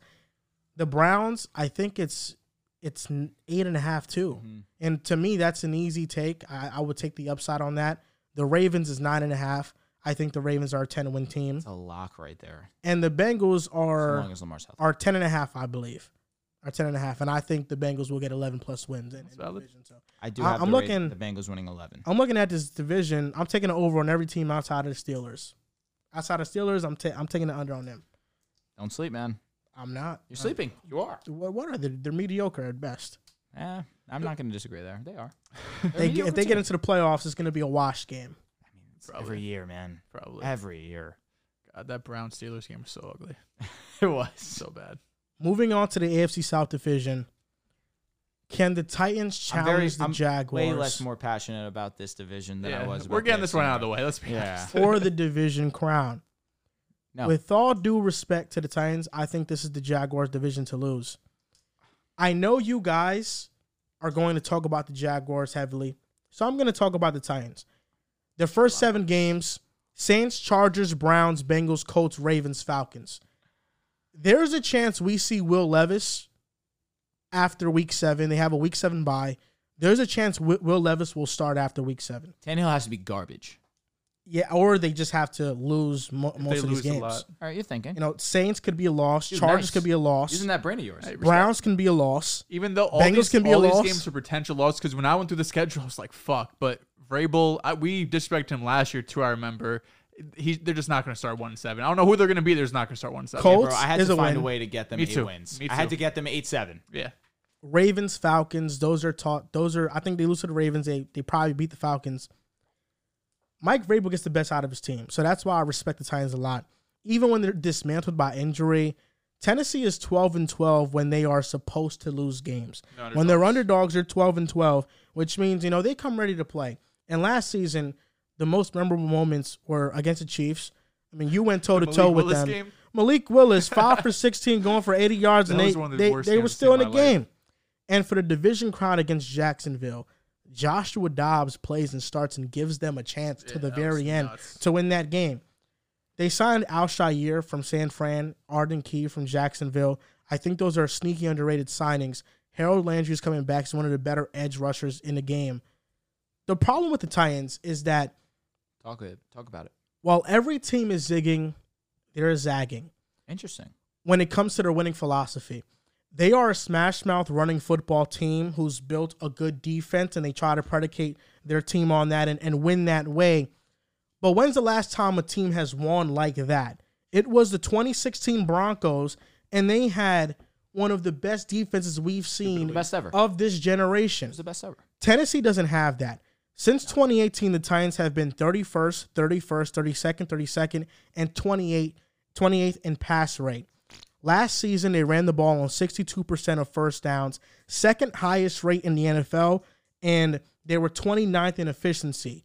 It makes no sense because when they passed it on first down, they were top three in efficiency, which meant they probably should have passed the ball on early downs more. They didn't do that. I think the shift from Todd Downing to Tim Kelly can improve that. But ultimately, this offense is capped off because Derrick Henry has 1,900 carries in the NFL. He's only getting older. He's 29. The offensive line got worse, one of the worst units in the NFL. And the wide receivers don't look to be a stellar position group. Respect. If Treylon Burks breaks out, this receiving corps is still mediocre at best. OD. I oh, respect. Not an Okonkwo. kind- I know you're Uncle. Uncle Ronco is good. I think he's going to be solid. Definitely. He's one of my breakout tight end candidates, but I respect Tennessee because Mike Vrabel will always have the team ready to play Agreed. above expectation. But the ceiling with this team is clear. It's going to be a team that teeters around 500. No one will take as a serious contender. And until they change their philosophy from being a run first team in a league that has been increasingly pass heavy, I don't see this ceiling being raised anytime soon. This Titans team is not one that's going to be fun, if you ask me. I look at the secondary, still not great. Unfortunate for for Caleb Farley, who obviously was injured last year, first round pick. That's some that's someone who you wanted if you were a Titans fan to come in and really bolster this secondary, particularly the cornerback position. That's one of that's just really the spot on this team that desperately needs help. Of course, Byard's going to be one of those guys that's one of the most reliable in the secondary, and the, their main success is predicated off that front seven. The reason why it wasn't a bottom twenty defense was because of how elite this rush defense was. But you mentioned it. The offensive line's not good by any means, whether it's run blocking or pass blocking. Ryan Tannehill is essentially running for his life, what seems like almost every play. Derrick Henry can also do only so much. His yards per carry, just his efficiency, definitely last year took a toll, and probably the worst that we've seen it since Derrick Henry has been Derrick Henry in this National Football League. And that's really due to the fact that, one, they abuse him like no other running back that we've seen in recent memory, truthfully. And then, two, this offensive line is not good. I'm I'm hopeful and I do believe in Treylon Burks and his success this year. But how much time is Ryan Tannehill going to have to get him and push the ball downfield? It's going to be a lot of checkdowns uh, underneath kind of kind of plays, screen passes because Treylon is is that type of versatile receiver that he's capable of. But really, what you want with Treylon is to get him open downfield, push the ball downfield. And with this offensive line, it's going to be very hard to get some push. Now, yes, like you mentioned it, we're going to talk about the Jaguars. And the Jaguars last season, their playoff success is what's propping them up to a lot of a lot of individuals this season in terms of early evaluations. I'm wrong. They won nine games last season. They squeaked in. They won the division at nine and eight. Week 18. Yep. Now, I feel pretty confident that it's going to be relatively similar to how it was last year, where I have them at 10 wins right now. But it's not like they're overly, they're not over the top in, in any position. Like I look at Calvin Ridley and Christian Kirk. That is a very good duo. But how is how is Calvin Ridley going to look in his first year back? time. There's a lot of hype behind Calvin Ridley, of course, because of how awesome he was in Atlanta. But they don't talk about how those first five games. Well, I believe he played five games the last time he was on a football field. Yep. He was not. At, he was not nearly what was he was the year prior. Yeah. Correct. And then, of course, we do have the suspension. Now he's been basically gone from football about two seasons. So how is he going to look coming back? Of course, it's Trevor Lawrence. We understand that Trevor Lawrence is a top seven quarterback in this league, top eight at absolute worst. The top guys are really good. So of course, that's not a slight to Trevor Lawrence. It's just respecting the quarterback position. Doug Pederson also coming in being one of the better head coaches in this league. That is that there's reasons to be high on this team. Travis Etienne was one of the most efficient running backs that there is. The offensive line could be a little bit better, but it's improving year to year defensively, the secondary is impressive. Tyson Campbell, Darious Williams.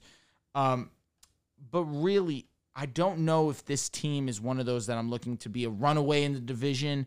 Eh, Maybe we look at them as the runaway because the other teams are so underwhelming. And yes, that is why they are going to be my favorites to win this division. But I don't look at this team as one of the dominant teams, a true contender to win the championship.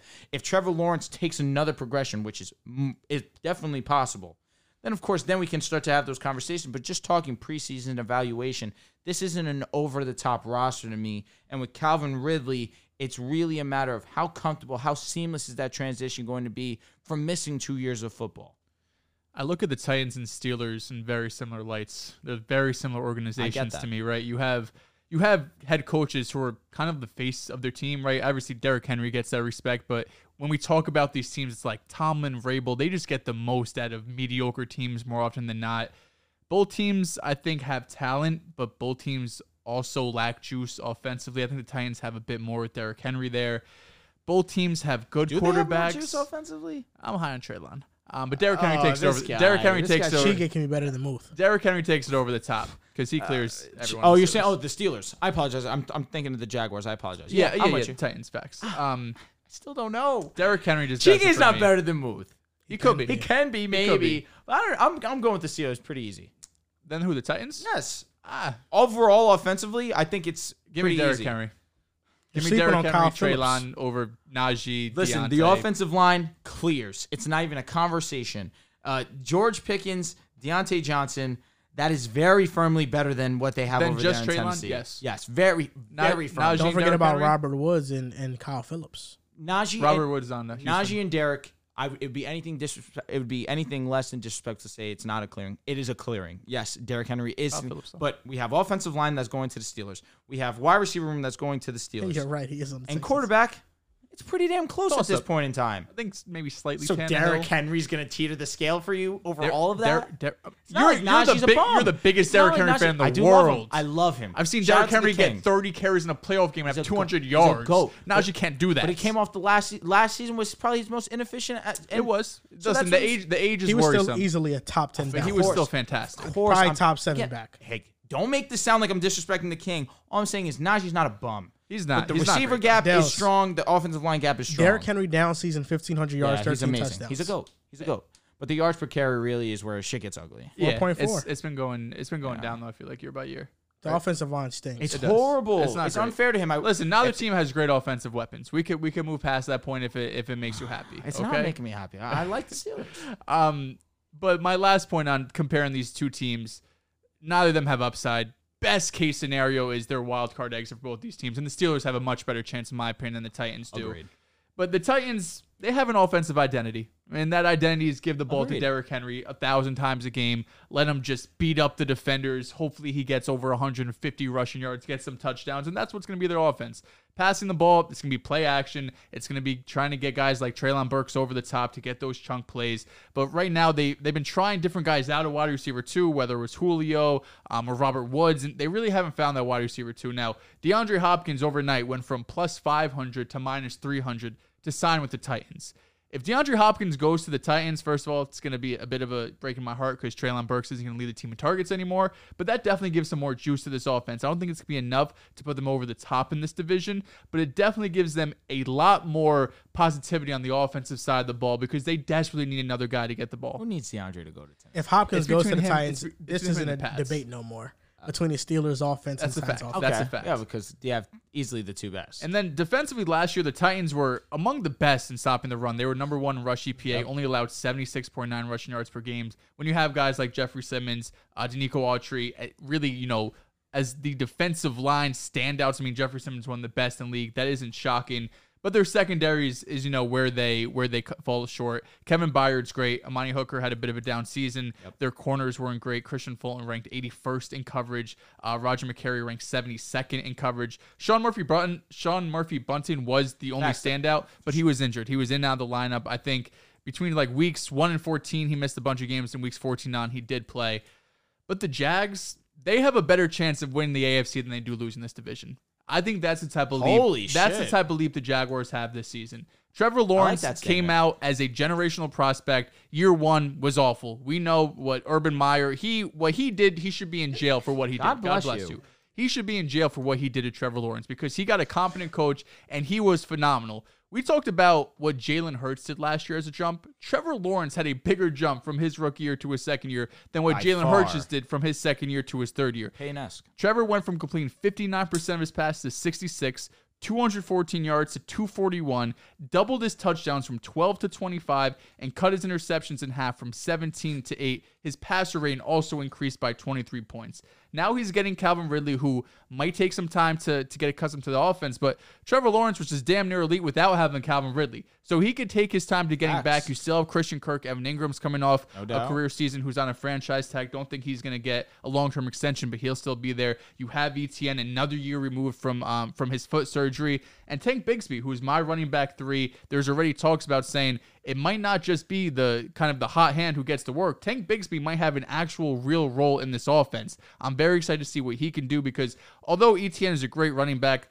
99% of teams do not want that workhorse. You still have the Derrick Henrys of the world who are going to take, you know, 80 plus percent of snaps, 90 plus percent of snaps, Derrick Henry specifically. But for the most part, teams are going to want to have multiple running backs. I think Tank Bigsby could be a really good wide receiver, excuse me, running back too. Defensively is really the only, I think, area of concern, big area concern for the Jaguars if they want to kind of get over that top, over that uh-huh. over the hump, be able to beat the Chiefs, and these big guys get to the AFC Championship game and possibly a Super Bowl.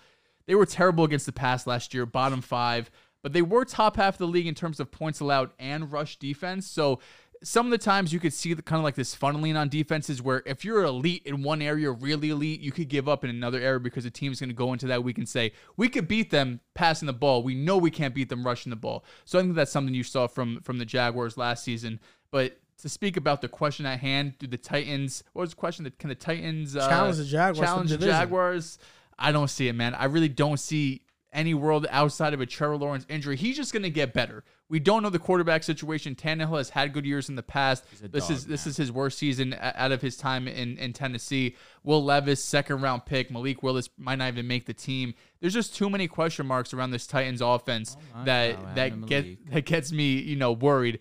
Vrabel's going to do his best. They'll win about seven or eight games, but similar to the Steelers, how I started this monologue, there's just not enough juice offensively to win a ton of games in the AFC.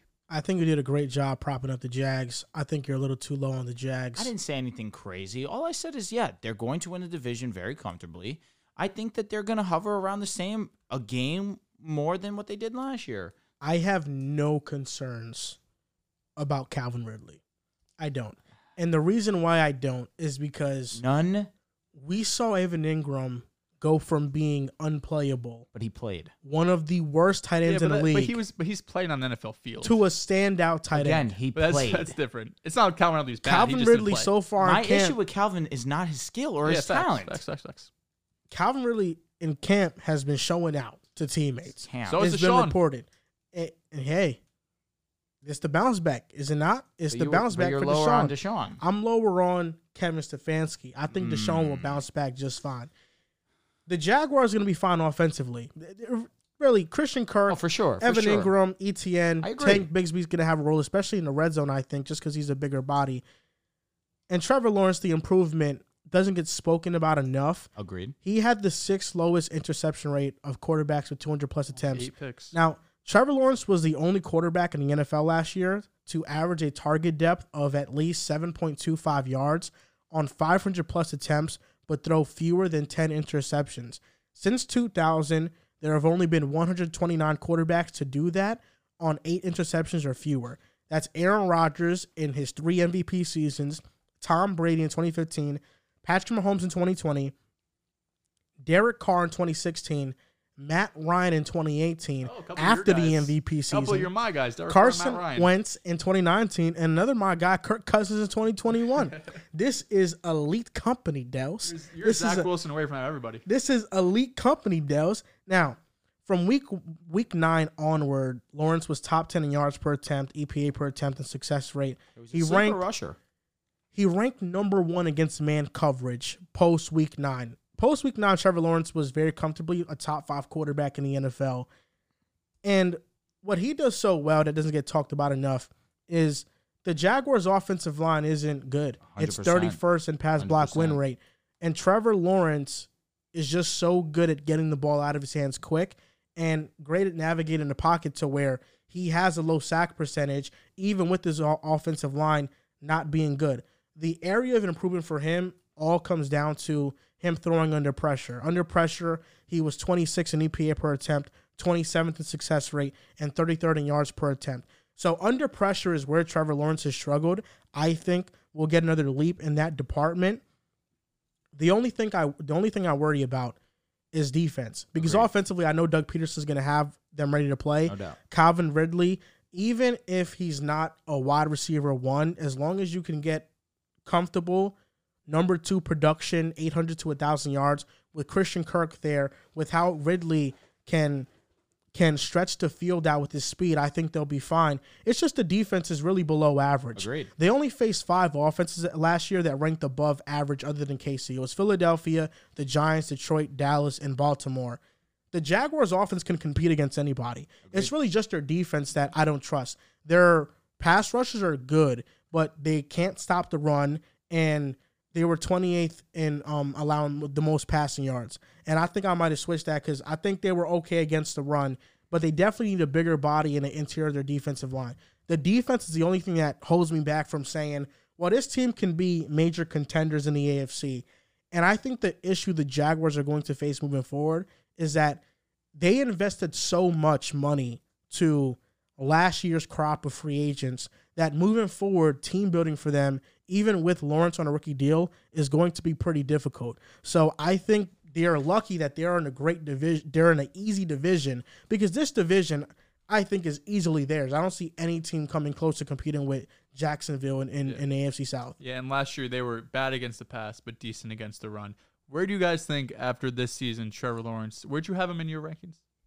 I have him number six or seven. That's where, fine. Where do you think? Do you think after this year he can move up? Can he get ahead of a Justin Herbert? Can he get ahead of a Josh Allen? Here's I think the you had unfortunate. Hurts above here's him the too. unfortunate truth. I don't think anyone can dethrone number one. Facts. I think that he's a lock He's like probably until he retires. Most likely. Some shit's gonna have to happen. Where hey, maybe the only guy who could really talent wise could catch him maybe is a Trevor Lawrence. Who knows? Just because of the Caleb Williams. the maybe potential. There we go. That's another name. Mahomes got, Uh, but he has such a lead. He's probably he got eight such a lead of Yeah, being yeah. Two Super just by Bowls. number one right now. That you probably just look at the ceiling for Trevor Lawrence. He could be number two in the league one day. So I think after next season, depending on how great this offense is, let's say it's a, a, a top 10, top seven unit in the league, and of course he's in the contention to be MVP. It's not crazy to have him in that top four conversation, maybe even top three. be above your guy Herbert. No, we- no, we won't. No, Herbert's he's, number if he's two. gonna be t- oh, he's number two. I Herbert's forgot. number two. Forgot about that. The And take quarterback easy with my guy, him. easy with my guy Herbert. It's just I believe in the talent, I believe in the Uh, player that is so do I. Justin Herbert. He's nice. That's all I'm gonna Kellen say. Moore there now. Quinn Johnson. Hey, shit's gonna get spooky, man. The quarterbacks I have over Lawrence are Hurts, Herbert, Allen, and Burrow. That's another one. That's another one. Jalen Jalen? Hurts needs that respect. I think that Lawrence can be above all these guys. I do. I think after next season, maybe Burrow has his spot because of just how prolific that offense is going to be. But he can be over Josh Allen, who's turnover prone. Justin Herbert, we'll see if Kellen Moore elevates him or kind of limits him because Can I ask you a question? in Dallas, what? I'm sorry to interrupt you, but I really do apologize for that. Uh, who's more talented in your opinion, Trevor Lawrence or Joe Burrow? Trevor Lawrence is more talented. Um, let me ask you another question, just because we're having fun. It's the off season. Why not? Um, what would Trevor Lawrence do in the Cincinnati Bengals offense? It'd be fantastic. Yeah, he would be great. I think he'd be a great quarterback. Yeah. Um, do you think he would be better than Joe Burrow? No, I don't think so. No, but you just told me talent wise he's better. I think talent wise he's better, but Joe Burrow I think reads the field better than Trevor Lawrence. I think Jo- Trevor just Lawrence is more talented He was top seven in terms of touchdown interception ratio. in the second half of the season. Uh, for sure, and then also he went from 17 interceptions in year one, one of the Eight. worst offensive, one of the worst situations in all of sports. Let's be real, uh, to being uh, 25 and eight, which is incredible. Um, with Christian Kirk as his wide receiver one, Evan Engram as probably his second most reliable option, uh, a terrible offensive line similar to Joe Burrow. And honestly, if you ask me, I look at the Cincinnati off- uh, offensive line might be slightly better, even though of course in terms of win percentage, Both mid, it- yeah. tomato tomato. Uh, however, Ja'Marr Chase, Tee Higgins, Clears. Goodness gracious! If Goodness Trevor Lawrence was in this, it's not even a I, fuck. I think the question is, what would Joe Burrow do in the Jaguars offense? um, he would be the same. It would honestly he'd same. be an But you MVP just candidate. told me that you believe Trevor Lawrence is more talented. You put up 39 mean, touchdowns just 'cause- with, with this. I don't know. That's know. what I'm saying. He would just put up 39. because just because you're more talented doesn't mean you're better. Was Tom Brady ever the most talented quarterback in the league? It's Um, Rodgers most of the time. I don't know. I mean, before Rogers, it was competition between Peyton Manning and him. Shit, I would lean Peyton, of course. But that 2007 season, if you said that he's the most talented, who's going to bat an eye at you? No one. I just think the touchdowns wouldn't be at 39. And I think that when it comes to Joe Burrow, what's forgotten about is, of course, they drafted Ja'Marr Chase with the fifth overall pick. But before he tore his ACL, he was on his way to have a historic rookie season with a second year coach in Zac Taylor and a rookie Tee Higgins, wi- or look, rookie Hey, Tee Higgins. He was nice. He was nice. Listen, nice as T. fuck. Higgins was great. He And was Tyler great as rookie. good as Yeah. hell, too. Yeah, they were good. But Joe Burrow elevated that team and I live to out- discredit Joe Burrow. man. outside of outside of two games versus the Steelers and the Ravens, the Bengals were in every single game until Burrow got injured. Definitely. And it was between him and Herbert of who was having a, a better rookie season. I think Herbert was having a better one, but Joe Burrow was, was right up there. So if you're telling me you're giving me Doug Pederson one of the better play callers in the NFL, I think Doug Pederson's a better play caller than Zac Taylor. I agree. The Bengals have more talent offensively, but if, Significantly. if Joe Burrow is on the Jaguars with Doug Pederson in a good situation, I think we're still looking at him as one of the top quarterbacks in the league. I don't disagree. I definitely don't disagree with that statement. I'm not calling him anything less than top 10 if he's in that situation. However, Trevor Lawrence would be in this exact situation, I think, probably a little bit better, to be honest, I mean, you with can think that, but that's all special. hypotheticals. Oh, great. Hey, we're I having mean- fun. It's the I mean- off season. That's all. that- July 12th. I said we're here to have fun. I mean, That's listen, Loosen overall- up. dude, have you smiled once this podcast? O- overall, dude, overall, what's going on? do you have Ryan. do you, Goodness gracious! Do you have Joe I Burrow missed that above- smile. I wish I would have seen do it. you have Joe Burrow above Trevor Lawrence? Uh, as of right now, due to the, the success that Joe Burrow has had, of course he gets. So you're right. saying yes. So what's this hypothetical? If you hey, think listen, Joe I said better, if you put Trevor Lawrence in this situation, shit, it would probably be opposite. well, ultimately, I mean, Drew, you're ranking quarterbacks in a vacuum because I do like i- to do if that. you if you were ranking Yeah, quarterbacks in a too. vacuum and you still have Burrow over Trevor Lawrence, the then thing, what I you have to just look- said does not thing, make sense. I have to look smart and respectful, right? So what am I doing? I'm respecting Joe Burrow for the success that he's had in the fo- in the National Football League. He's put forward two elite regular seasons, and he's put forward some solid postseason success. Couple number- good games here and there. numbers. Exactly. Game, game manager No- numbers. for Nothing being over the top. Game Joel, manager hey, numbers. if I say that, I'm a hater. I Don't- don't. Listen, don't- Dallas, if I say due- that, I'm a listen, hater. With listen, all Dallas. due respect, That's what I'm saying. Listen, Dallas, you With would all take due those respect. game All due. With all numbers. due respect. Lamar Call it Jackson, what how many is. playoff was Lamar Jackson? Hey, have? hey, One are we here win? talking? one. No, Dude, what are are we we here talking talking about? about Lamar Jackson we're not being talking this? about Lamar We're not doing Did I that. say Lamar Jackson Listen, has been you a want leading to the playoffs? Bro, why did disrespect- he even bring you up wanna Lamar disrespect Jackson? Joe He Am I gets hurt. disrespecting? You wanna disrespect Are we Joe Burrow. disrespecting? Gets hurt. All I'm saying is that Trevor Lawrence is more talented. That's all I'm doing. Nothing wrong with that. That's all I'm doing. Trevor Lawrence is more talented. He Thought he is. said Jalen Hurts. Oh, No, Jalen Hurts just might be a better player. That's it. Nah, he's not. more handsome. Nah, he's oh, not. that's a clearing. Joe hey, Burrow's a Joe Burrow's a handsome dude, though. dude. He's a real But good- Jalen Hurts might be in a what's your class type? of his own. Who's your type? Fair enough. Like the white boy, light Fair enough. skin. I You know what understand I where mean? you're coming from. Listen, Drew, Light I eyes. understand. Hey, Jalen Hurts has those too, man. Guy's gifted. I Facial understand hair, Drew Burrow's has to got the save face. He once called Tua a better quarterback than Joe I never did Thinks that. that He he said could be he better will be. career wise. Said he will be. be. Oh, Can be. listen, you know, tomato, Can be or will tomato, be? whatever. Will said be. he can be. Will be. It's the Down same way. thing. It's the same thing you're doing with. Oh, listen, I'll fucking stand on Will, Will be. be? I don't give Okay. a flying fuck. Wait till this season when he's MVP. It's gonna be fucking goaded. And listen, man, I understand you got to save face because you've been wrong about Joe Burrow every step of the I way. haven't. But ultimately, you got to give I? your respect When to have Joe I? Burrow. Talk to me. When have I? Well, when you didn't have him as a top five quarterback coming Uh, into last God forbid I had him at seven. No, I don't remember seven. I had him. What the you didn't have we him as a top five quarterback, and you said Tua one day be better. We all know that's a blasphemous, not. idiotic take. not. We all know that. What would Joe We saw what happened. What, when we what gave would Joe him- Burrow? we was saw, hey, we saw. Hey, easy, easy. Hey, we don't have to get rowdy. We don't have to get rowdy. We saw what happened year one when we gave Tua adequate talent. That was what would happen if Joe Burrow was on a I had Joe Burrow Miami. Dolphins right now. Uh, if he was on the Dolphins, he put up great numbers. It'd be awesome. What would happen? What would happen? What are the Dolphins if Joe Burrow's on the Dolphins? They're, the f- They're a what? playoff They're team. a playoff team. They're a contender in the AFC. They possibly come out the AFC because Joe Burrow's been the only quarterback to consistently beat if Patrick you Mahomes. put Tua Tagovailoa on the Bengals, Listen, they're a contender. if Tua was healthy No, against they're that, not. if Tua was healthy, What are healthy you in the Bills about? game in You're the playoffs, him Tua on the Bengals? You're giving him Ja'Marr Chase and Tee Higgins. Listen, he, I don't he know who you think- has I don't know who you think Tua is. That's what I'm saying. You know what I'm no, saying? but that's my entire point. I don't know who you think Tua is. talent. He- Look at the numbers. He clears. He had a couple. What happened cleared when he faced the Joe toughest Burrow. stretch of defenses of his season? It happened. He had a lull. They had to adjust. He was below average. He, He, he was. was. what? He, was. horrible. Hey, but that Bills game, he was solid. That's was. all I'm going to say. he was solid. He was mediocre. It was He was snowing also. He left the field winning. That's all I'm going to say. um, Joe Burrow actually now in the playoffs. year one, hey, well done to him. And he just came. He j- the last performance that we saw from Joe Burrow was one of his worst. So also to say this, the first year we give Tua Tagovailoa adequate talent, we see what happens. Now Joe Burrow was grandfathered into some really good talent, even though they yes they were the number one overall pick. Tee Higgins was there, Tyler Boyd was there, Joe Mixon was there. Offensive line's due. year. Offensive line was due. Then he gets injured. Now he, they are in a prime position to, to to have one of the best wide receiver prospects that we've seen this game have, Ja'Marr Chase. Now it's a light show for at least another eight years, probably, assuming that they keep the core together. Listen, I'm happy for them. Cincinnati fans deserve this. I'm not here hating on Cincinnati. All I'm gonna say is that when Tua got his got his due diligence, we started to see him be successful. That's all I'm saying. What was the Dolphins' record in 2019? 2019 is that Tua's what? Actually, what was the Dolphins' record in 2020? Tu- Tua's started- rookie Tua season. started, I think, from week 13 on. Uh, I think they Oh, that was just the missed facts, the playoffs. facts. What happened? What happened year. in Week 18? His That rookie was- season That was bad. That was the When, when Bills do or die to get into the playoffs? What happened Week 18? That against was- against it the terrible. Bills. It One of the What, best what teams in the happened? league. What happened? What was up. happened? His rookie season. How many interceptions did he throw? He threw three. Mm. What happened the very Maybe next four. year versus the Titans Week 17? It was raining. what happened though? Can you tell me what His happened? So offensive ugly. line was the worst in the league. He had three offensive play calls. That's not what I asked. I asked what happened. I'm giving you the what, fucking facts. Dehls, what happened? dude? It was bad.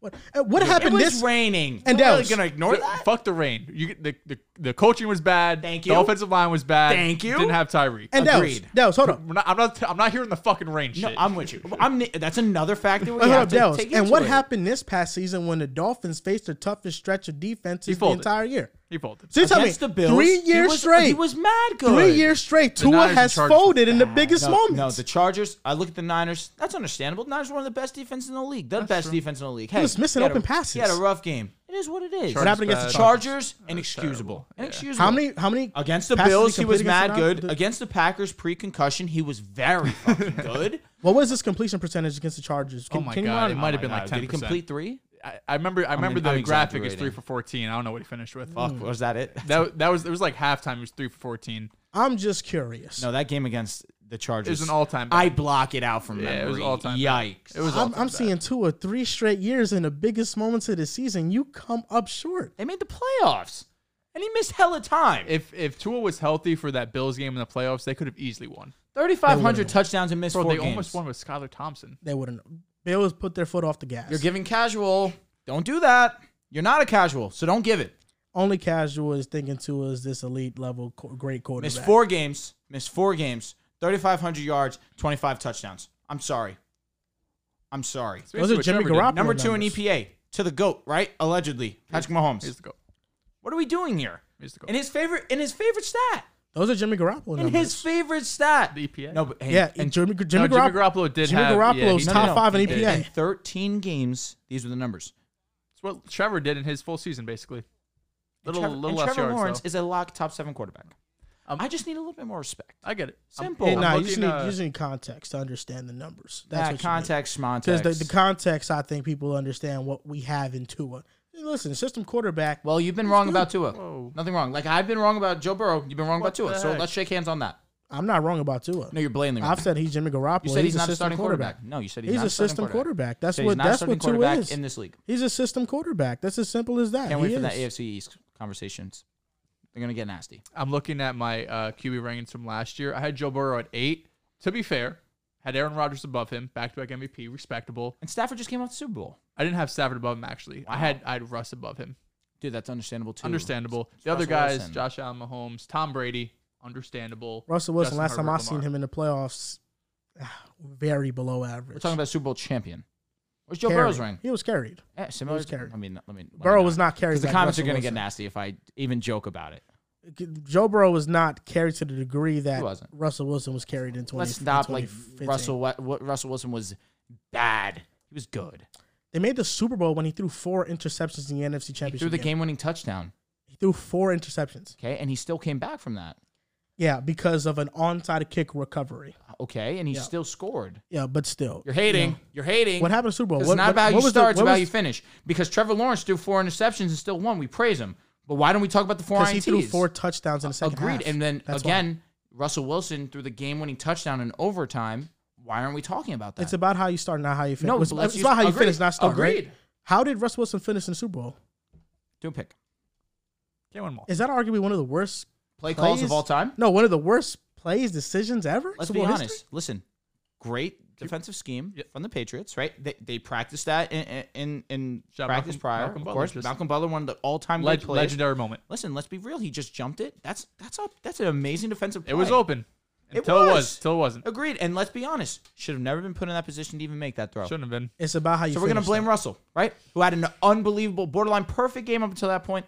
Let's let's use some get- context, he right? How many- he gets some let's blame. use some context. Oh no, of course. He gets 50. Dallas, how many? How many? 50%. fifty. Fifty- Come play on. calling and Russ 50 50. No, Dallas, here how we go. I'm many- gonna I'm gonna go as high as thirty percent. For Russ? Thirty He percent still blame. threw the ball. He threw it, but it was a it was a decent ball. Again, like you mentioned, he was open. Malcolm, amazing play that eliminates almost fifty percent. Oh, God. And then let, let's let me not say that. Let's reverse that. More than fifty percent is on Pete Carroll, and then number two, just an amazing play from Malcolm. It's gonna be in the history books So, forever. so Russ is third. It's Pete Carroll. Amazing Malcolm, play. Russ. Russell Wilson, absolutely. That's obvious.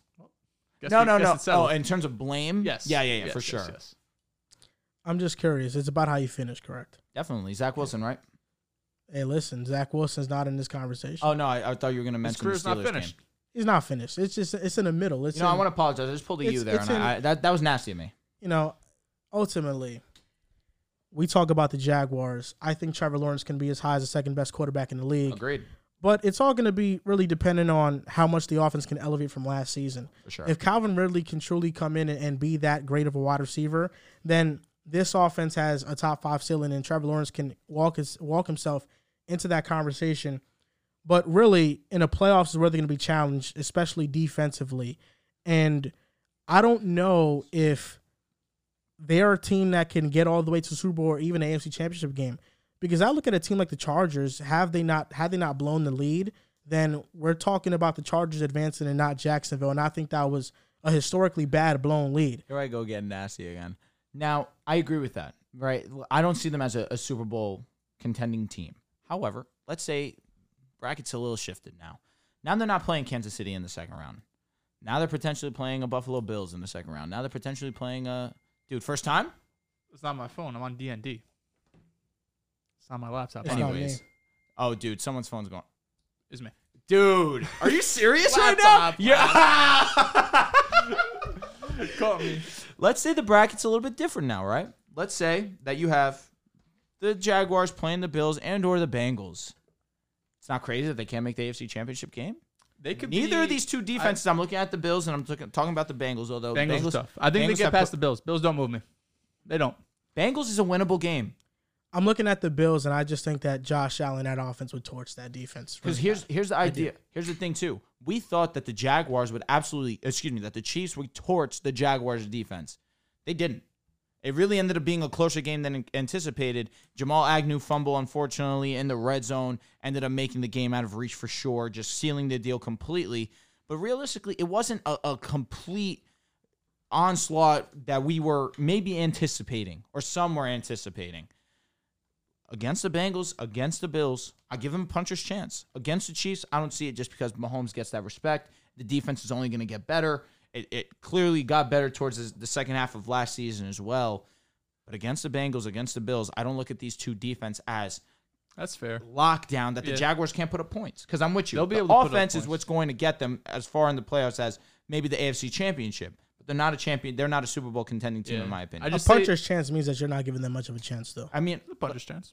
I just see the the Bengals just always are so like compared to the Bills, just so poised. And you know what I mean? When you saw that sure, Bengals Bills sure. game from last season, I, I I think I don't remember who picked who, but I remember going to this game. I was like, the Bengals just always feel like the the, buttoned sure. up team. They always feel like the team that is like a half step ahead of their opponent outside the Chiefs, even though they're three and one against them. The Bills just for whatever reason, and maybe I'm thinking too much of last year because the year prior they were 13 seconds away, right, from being Kansas City. But it just always feels like the Bengals just have a slight edge on whoever they're playing, especially in the doubt. playoffs. I, I think the Bengals defense. I don't. I don't view that as a game that Jacksonville's just gonna put up points on them. No, I don't. think so. I don't. Especially I don't Lou think it'll be yeah. easy. I'm just saying. I think that they definitely will have a more sound time putting points up against the Bengals than maybe a Kansas City Chiefs. There hasn't been a team that has given Kansas City more of a, of a, of a like, more trouble than the Bengals defense. For sure. It's that close. and a scheme that has given him more trouble. So against the Jaguars, I think that Lou Anarumo will, will design something great. Even Yeah, in, he needs that respect. Even Luana in the Roman's one of first the half, if you know some things don't go the way, he's one of the best adjusters in the second half. The Bills' defense is somewhere where I, I you know, I'm not that high on them, but mm-hmm. their front seven and their defensive front, I think, would dominate the Jaguars. Von Miller, especially coming with Von back. Miller being yeah, healthy. hopefully he's healthy. Of course, one of my favorite players. The game's better when Von Miller's there. The loss of Von Miller definitely changed the landscape of how we viewed the Buffalo Bills defense. Hopefully he's 100% healthy. I'm with you. That definitely escaped my head in the moment. Um, Trey White should be back 100%. definitely, Too. he was one of those that definitely looked shaky too. But the Bengals, Jessie Bates will be more of a, a loss than I think people want to give credit to, mm-hmm. especially because I look at the, the just how young the second the the the safety group is of the Cincinnati Bengals team. It's worrying to me because I don't overly trust these cornerbacks either. I think the cornerbacks are fine. Mike Hilton's one of the best. Awuzie slots. Hilton, they're respectable guys. Yeah, they're- definitely could be Awuzie worse. definitely is one of the was one of the better corners mm-hmm. before he got no hurt. doubt. You're, you're trusting Lou to scheme up something. Yeah, to it's just on have Lou. his and opponent that's what he's go. been doing though. And and I don't disagree. And Cam Taylor Britt, he's a rookie that last year in the playoffs he had some very impressive snaps and plays. Really, Jessie Bates last year was a resurrection for him where he was elite again. But two years ago, when the Bengals made the Super You're Bowl right. run, Jessie Bates was average. He He, was wa- he average. wasn't one of the elite safeties in the game. To be fair, that was really his only down year. It was. Yeah. But I think that the safeties are not what makes his defensive scheme. I think Agreed. that DJ Reader and how they stop the run and how It's the front, front four four. gets out of Yeah, it. it's that front four. I think that's what makes this defensive Respect to scheme. Logan Wilson too. And Lou Anarumo, I think, makes it simple on his guys to understand what spots to be. So I think as long as they play disciplined, they'll still be a top defense. And, you know, their defense that they just have, Lou Anarumo just has great game plans against offenses that he goes up against. I don't disagree. And the Jaguars is where it's not a complete football team in the fact that the offense is going to be great, but the defense is going to be their Achilles heel of the team, Mm-hmm. where teams are going to put up points on them. And How many points? Well, listen, let's talk about it. The Jaguars' defense against the Chargers. I know we're getting a little bit off topic, and I'm sorry, guys. Oh, you're good. Uh, the Jaguars' defense against the Chargers locked up. They really did. Herbert was not effective in the red zone. There was multiple times second where they half, held them. saying? No, I'm talking in the first half too, where they held them to multiple field goals. Second half, it was Oh, yeah, complete yeah. That's clamping. true. That is But true. in the red zone, they stopped them to multiple field goals. They definitely started to put it together. I- I- And against the Chiefs, my memory's failing me. I'm gonna look it up really quick. Did the Chiefs put up over 30 points, is that impressive to you, say to though? 27. Uh, like stopping the Chargers? Yeah, like offensively. I, I, don't would think say that's I would say yes, especially in the red zone, because nine out of ten times, what's happening in the red zone if, if you're facing the Chargers? Austin Ekeler is getting the rock, and you trust him to score. 20 touchdowns, He yeah. did have, I believe, he still had two touchdowns in the game, if I'm not mistaken, something like that, Yeah, just because he's Austin in the first Eckler. But regardless of that fact, anytime they were in the red zone, the Jaguars made it difficult. They forced multiple field goals, and they still were able to come back and win that game, especially after being down 27. 27-20, the Jaguars and, and Chiefs game if you hold the, the Chiefs under 30 points, it's gotten to that point just how special that offense is. They were in this game. A fumble from Jamal Agnew made this more of the the Chiefs were able to to comfortably win this game, but the Jaguars defense, especially in the playoffs, played a lot better than what it is on paper. And I understand where you're coming from because I'm looking at it on paper too. It's not an overly impressive unit, but they performed in the playoffs. But even with the Chargers, though, Austin Ekeler is not efficient as a ball carrier. Just in the red zone, he's one The of the most zone. effective. In the red zone, it's you know, Derrick Henry. open lane. It's Definitely some notches. Austin Ekeler, But from a down down basis, he's not an efficient back. And the Jaguars had one of the best run defenses in the NFL. Yep. Really, the Chargers offense, I don't view as an offense that I'm overly impressed by if a defense can scheme up well against them. This upcoming season with This Kellen upcoming Moore- season, yes. Okay, word, word, But like this past season with Joe Lombardi Yeah, and the and But how it- simple they were, the they offense were one of the most Yeah. conservative offenses Yeah. when you have a quarterback Yeah. one of the biggest arms. It's Yeah. also because Mike Williams did get hurt that that week prior against the Broncos Keenan when he shouldn't have banged even been playing. Keenan was, I think, was Keenan fi- think For the game, no, for the playoffs he was healthy. Got yeah, it. Yeah, saying I was going to say. Keenan came Yeah. back and he was unbelievable. One of the most effective receivers, especially once returning after injury. Mike Williams getting hurt, of course, that was brutal. Austin Ekeler, you mentioned it. They didn't use him not nearly enough as a rusher, especially seeing him in the past game. They did not do that either. So the Jaguars still were able to to capitalize and and definitely halt that that Chargers offense because Austin Ekeler has been one of the more effective running backs in the league these past couple of seasons, 40 touchdowns in two seasons. And Keenan Allen was dominant once returning from injury. Mike Williams definitely was missed. And then with the Chiefs, Patrick Mahomes rolled his ankle very early in the game, That's true. Second true. quarter. Very true. and that that really halted some momentum. You had Well, the Chad they- Henne came well, in, he missed how many drives? Did, I- I I think think he he missed one one. He missed Yeah, one Chad drive. Henne drive. Yeah, it was Missed that drive. last end of the half. and I think? Chad Henne scored. But throughout the throughout the game System though, quarterback. When are we going to talk about it? throughout the game though, How many points Mahomes did they score the Chiefs? 27. Throughout the game though, Mahomes was very clearly hobbled, and he still Oh, played yeah. Oh, like a oh, picture perfect game for No. his standards. Uh, there's a reason why I, I, it's very hard to disrespect this man. One, of course, he's coming off a Super Bowl, but then mm-hmm. two, he did it on top of having a high and sprain. and per sources, the quarterback documentary on Netflix starting to move you about Mahomes. They're starting to like I him. had huh? to turn it off. I had to turn it off. It's like God, he's so he's so great. I just can't. I, I'm done. yeah, he's I, I have to keep this narrative alive. Listen, man, it's gonna be your Tom Brady. Will Anthony Richardson or CJ Stroud have a better rookie season next year? And I feel like this is really a Colts versus Texans. Which foundation do you trust more? Question. Mhm. I look at the offense, four position groups running back, offensive line, receiver, and tight end. I think that this is split 2 2. I think the running back goes to the coach, Jonathan Taylor. The offensive line, I'm going with the Texans. They have a better offensive line.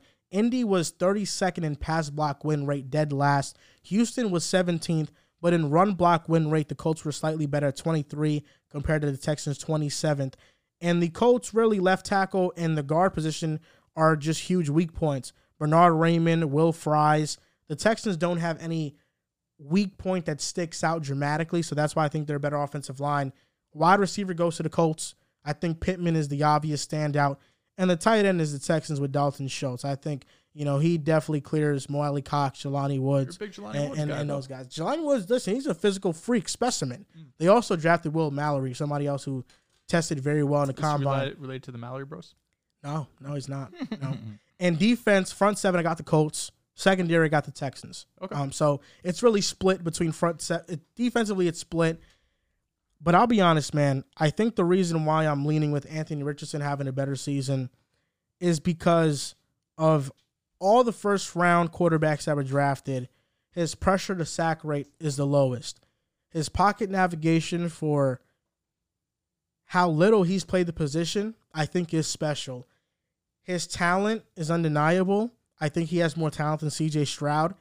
And Shane Steichen has worked with back to back quarterbacks and has maximized them. Justin Herbert, Jalen Hurts, Anthony Richardson going to be one of these other guys that has these physical tools that Shane Steichen just maximizes. He'll be a force in a running game. Maybe CJ will be a better passer his rookie season, but I think Anthony Richardson will have more of an impact on his team offensively. Okay, I like that. I think Anthony Richardson is in a better position to succeed his rookie year because of Shane Steichen. I really like out of all of the quarterbacks, all the quarterback parents, I do think this is the best, maybe not best, but in terms of offensive scheme with the quarterback. I Frank love Reich and Bryce Young doesn't. it's up there too, but we know Shane Steichen, what he just did with Jalen Hurts, he's going to want to 100%, replicate 100%. basically exactly what he's want to do with Anthony Richardson.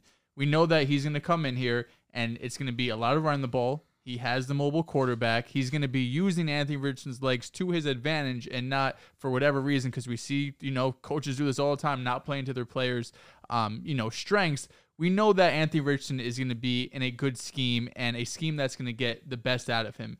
And when I look at these weapons, while neither team is weapons galore, neither team has a true wide receiver one. Michael Pittman, Alec Pierce, Josh Downs, Jonathan Taylor, and an interesting tight end room. Jelani Woods had some flashes. He's athletically one of the most athletic tight ends we've seen with his size, like six seven or whatever. So I think the weapons are more than good enough for Anthony Richardson to have a successful season. And I don't think for Richardson, a successful season might be what other rookie quarterbacks, especially CJ Stroud and Bryce Young, successful season would be, just because Richardson hasn't played nearly as much of them, right? He has one full season starting under his belt in college. So he's still extremely raw as a quarterback. When you have Bryce Young, who played two seasons, um, started two seasons in college. You have CJ Stroud, who played three starting seasons in college, two or three starting seasons at Ohio State. These guys are by far the more, um, you know, polished, especially passers. Well, Anthony Richardson still has some growing to do. But when we were scouting Anthony Richardson, he was a lot of the numbers, raw numbers you saw weren't really reflected on the tape, right? His completion percentage was under 60%, but when you saw him play, he had good ball good ball placement. He was able to lead guys. He had touch, and the pocket navigation was honestly second to none. Bryce Young was definitely up there too. He had great pocket awareness, but Anthony Richardson's ability to not only navigate the pocket but make guys miss, whether it's just having the athleticism or just being straight up stronger, because he's going to be up there in terms of weight with a lot of these linebackers and not not so much defensive linemen, but just as strong as these guys, especially his base. He's such a huge, large, athletic quarterback that's going to be able to make things happen with his legs. And I know Drew mentions oh, How all the time. There's a bug right there. Should probably fucking destroy that. Um, he's a large dude. Oh, dude, it's a daddy long. Oh no, no, I think it's a, a centipede. Okay, okay. Dude, I'll rip it right now. Or take care of that. Take care of that. First, res- oh, first responder Drew. There he is. I don't know Um, how you spotted that. bro. I saw I saw it walking right past. Um, so Anthony Richardson, Drew mentions this all this time. Uh, a rookie quarterback, typically all of them struggle, right? It's very rare for a quarterback to come into this league and just have instant success. But when you're able to rush as good as Anthony Richardson does, it's going to give you time because we know it takes years. It took Mahomes, I think he said, till year three, where he was able to read defenses and really be the type of quarterback he is now. Insane. Richardson's not going to be able to come in week one, be able to make adjustments on the fly, read defenses, pick up blitzes, the different uh, adjustments they make at halftime. It's going to take time. It's going to take years, really, for Richardson to be able to fully understand that. But he's going to be so gifted as a rusher. And I think Steichen's going to put so many good either rush plays, RPOs, options, whatever it might be, on his plate to get him in rhythm early in the games, to build his confidence that we'll see the progression over time as a passer. So I'm really excited for both of these quarterbacks. But I think Richardson, his marriage with Steichen in this offense, is going to have a really successful rookie year. So really, what it comes down to for me, really simply, is Anthony Richardson's rushing ability. I feel like automatically that would put him in positions to be successful. Where if he doesn't love what he's seeing on the field as a passer, he has the athletic ability to just take off and be already an immediate game changer just because of how athletic he is and how great of a rusher that he can be. Now I look at Michael Pittman. You mentioned it already. I think that he is by far the most trustworthy option at the wide receiver position. And on top of it, he also does have the best, one of the best running backs in football. Period. But of course, out of these two teams, Jonathan Taylor, where Dameon Pierce deserves respect with how bad the offensive line is in terms of rush block. Dameon Pierce is definitely successful. Jonathan Taylor is just a different breed of running back. He has the ability to be a pass catcher as well. And if Anthony Richardson is in some trouble, he can just dump off to, to Jonathan Taylor and let him do his thing. Now, I think that Shane Steichen definitely is going to aid Anthony Richardson in the best way possible. You mentioned already he's worked with Jalen Hurts. He's worked with Justin Herbert. These are two of the two of a top five quarterbacks in my opinion already. Jalen Hurts solidified himself. Justin Herbert came into the league and proved that he well he came into the league and put the league on notice. Just hasn't had the playoff success yet, which is why people don't rate him as highly as others. But regardless of that fact, I think Anthony Richardson does have the tools to be successful. I look at Michael Pittman, I look at Jonathan Taylor.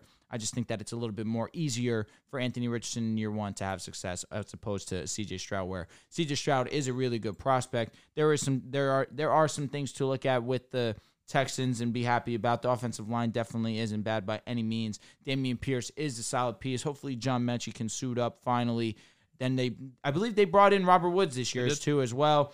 You have Dalton Schultz. That would be a reliable option for for CJ Stroud, no doubt. But I just look at the Colts as a whole. Yes, the offensive line may be that great, but when you're an elite rusher or can be an elite rusher, which I believe that Anthony Richardson can be, it will not be that huge of an issue. He can scramble outside the pocket and hopefully not throw the ball away, not being that decisive, but really try and utilize his athletic skill set and push the the ball downfield with his legs. I think the advantage Anthony Richardson has is he has an offensive minded coach.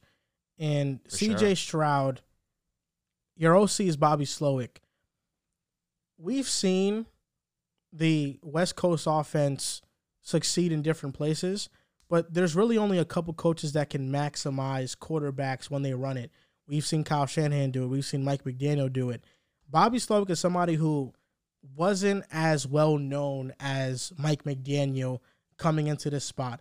He reminds me a lot of Mike LaFleur mm. in, in this regard. And Mike LaFleur is somebody that he was under the Shanahan tree, but when he went to the Jets, you know, we can say Zach Wilson, we can point the finger at him all we want, but ultimately the scheme that the Jets ran wasn't good. And regardless of the Only Zach quarterback play, in another situation, man. I know he would have been amazing. Regardless of the scheme that we we ran or the quarterback play, Elijah Moore was was vocal about the lack of offensive Sure, that's true. creativity with Mike LaFleur, and they got into a lot of heated exchanges. I think Bobby Slowik is better than Mike LaFleur, but I think there's going to be an adjustment period because this is not the same offense that CJ Stroud's coming from with Ohio State. Ohio State's very very spread, very air raid. So that's why I think there's going to be more of an adjustment period where Shane Steichen, I think, will fit the offense more to Anthony Richardson, where CJ Stroud has to be more more in tune with how Slowik likes to run his offense. Never forget when the Jets are filling out their offensive uh, or their coaching staff when we, we hired Saleh in our Jets group chat. And they're like, "What are we gonna do when Mike Lafleur gets a head coaching job? Like, we need an offensive mind." Eh, that day came. Let me ask you a question. Pep Pep Hamilton is he he's not the offensive coordinator anymore, QB correct? coach. No. Right? He's I don't think- he's not I on the staff anymore. Pep Hamilton, I forgot where he's at. Cuz he was the Texans quarterbacks coach in 21 and then got promoted to offensive coordinator in 22. I would have liked to see Pep Hamilton work with CJ Stroud just because of course we saw him his rookie season with with Davis Mills. He Davis Mills was serviceable to the point where they thought that he could be their quarterback. He obviously wasn't that answer. He was the head coach for the XFL DC Defenders Got more, more recently. Yeah, yeah, yeah. Yeah, so he's not. I don't think he's coaching right now. No. He's not on the on the. That's what Texans I was staff. wondering. Interesting. Yeah, I mean that's that's in that entire staff is DeMeco. Ryan's Yeah, yeah, brand yeah, new. Guys. It's coming from the Shanahan tree, so Which is it makes sense. Definitely. Yeah, that's why I trust the Indianapolis coach a little bit more.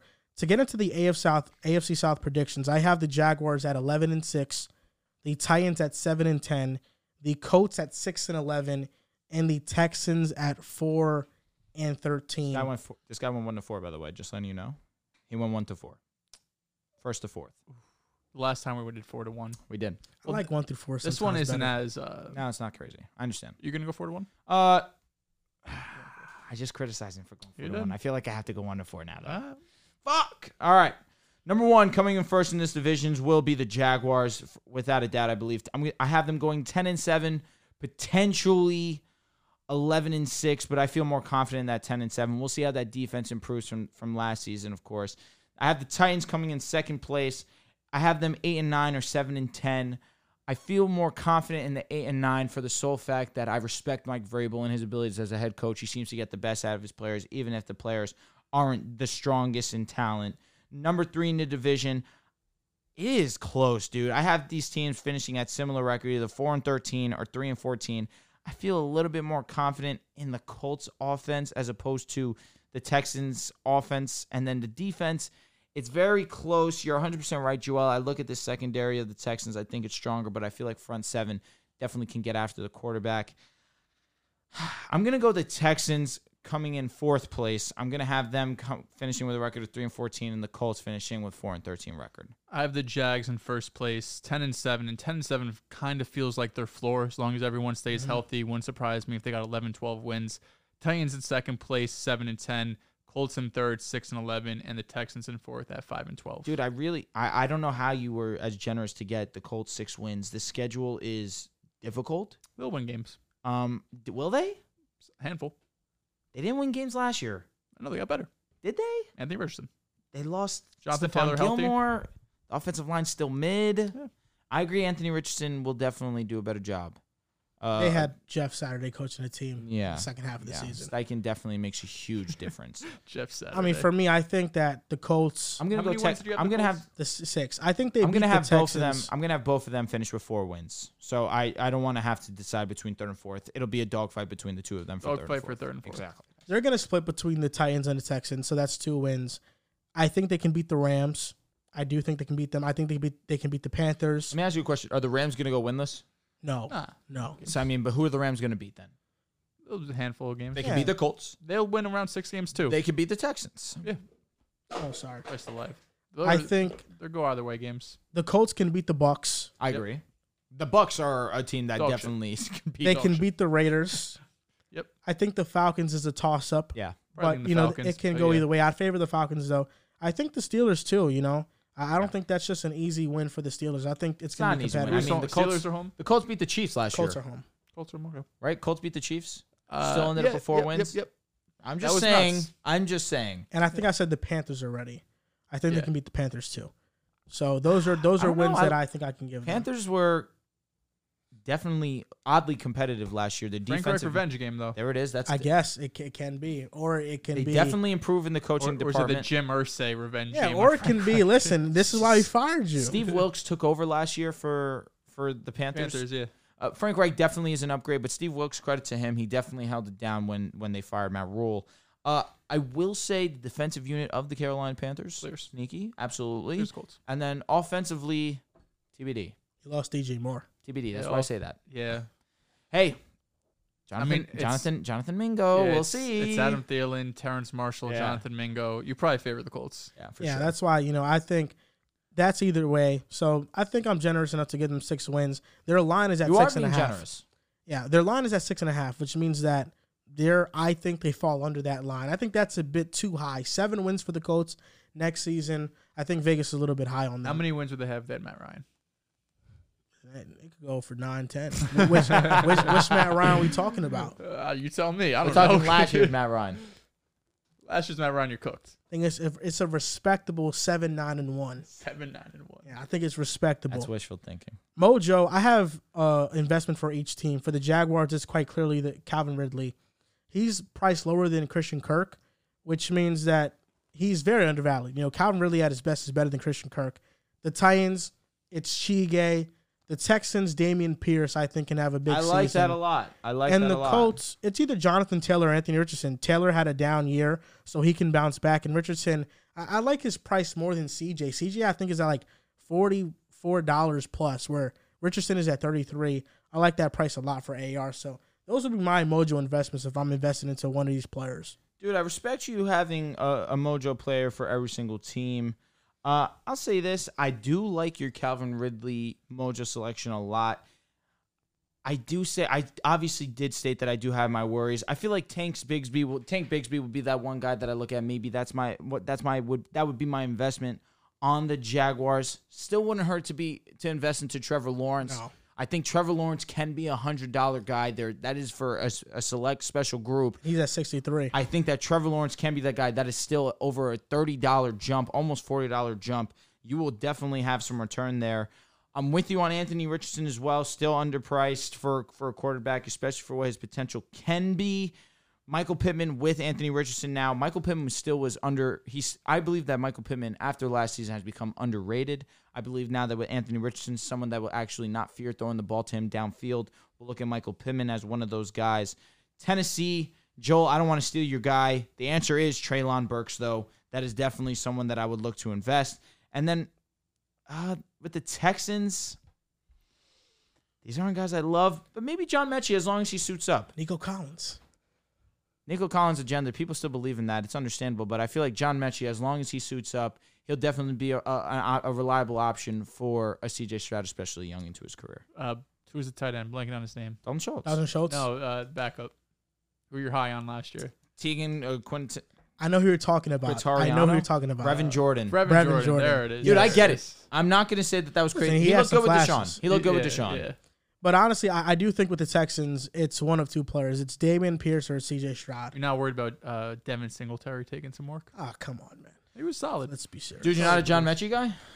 John Metchie's just coming off of an injury that I don't No, know. it was it Cancer. was he had cancer, man. Yeah. Understand? uh, Understandable. yeah. Like hopefully everything's okay, but investment wise, I think the safe route is Pierce and Stroud. Now Pierce, I get it. It's the running backs, though. yeah, You have to be productive, Yeah. But with CJ Stroud, I'm looking at him and saying that like If really it's- productive. if his rookie season is underwhelming, even a little bit underwhelming, the price will probably drop. Buy the think you Can, dip. you can buy the dip going into next season They'll where probably get a they're wide more receiver established. one the year after. Let's Yeah. look at CJ Stroud's price real quick. I think it's like forty six dollars. Ah, that's high. Who's he 42. around? Who's around? forty two. Give me one second. I got you, dude. Forty-two dollars is pricey. Bryce Young All is a bit so over him. CJ, Sh- he costs more than Tua. I was just gonna What say, the isn't fuck Tua are around? doing? Yeah.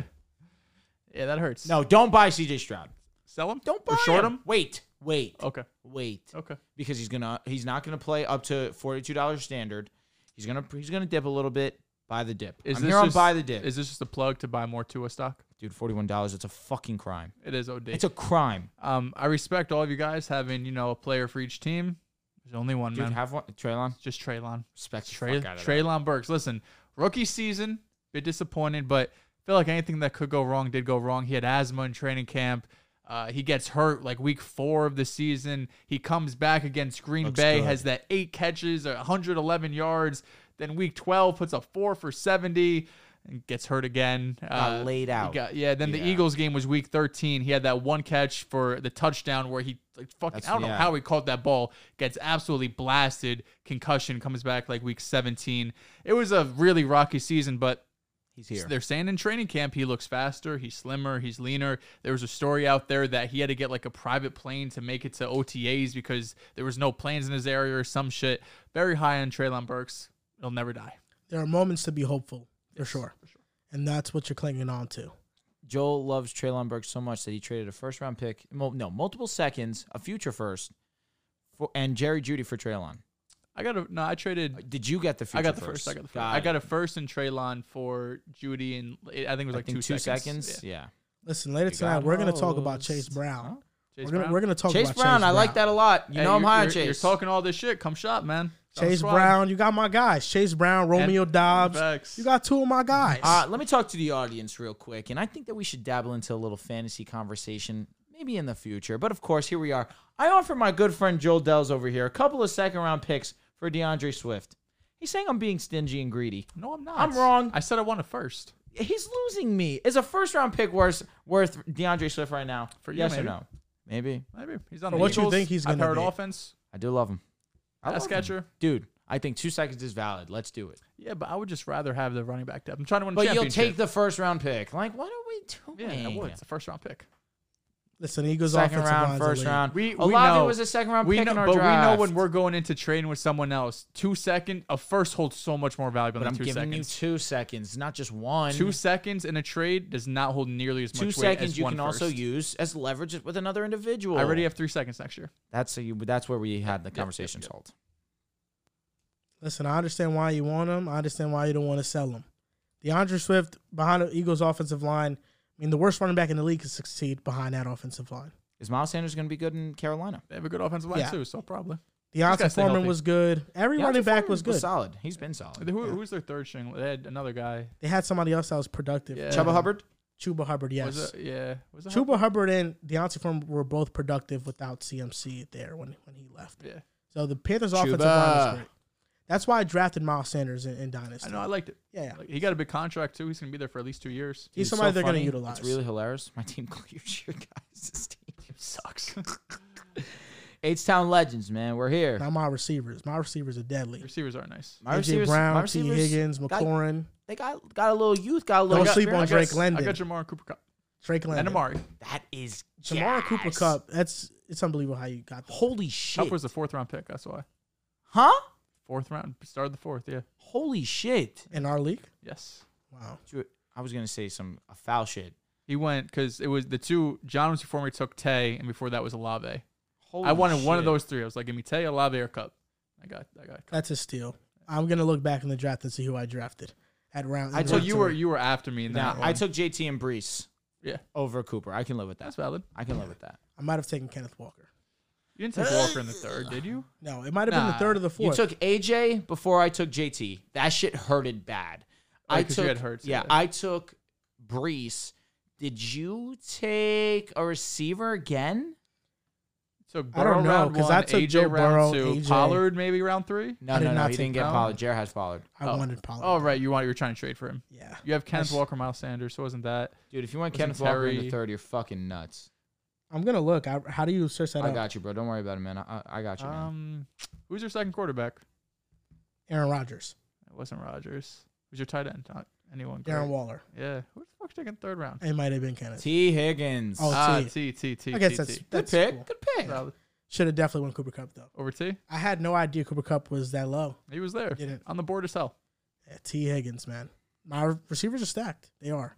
Because I'm look, I'm out. I'm I'm projecting. You know, when T Higgins, if he leaves Cincinnati, Why would you want him to leave Cincinnati? Should I have taken Drake London? because they can't pay Pitts? everybody.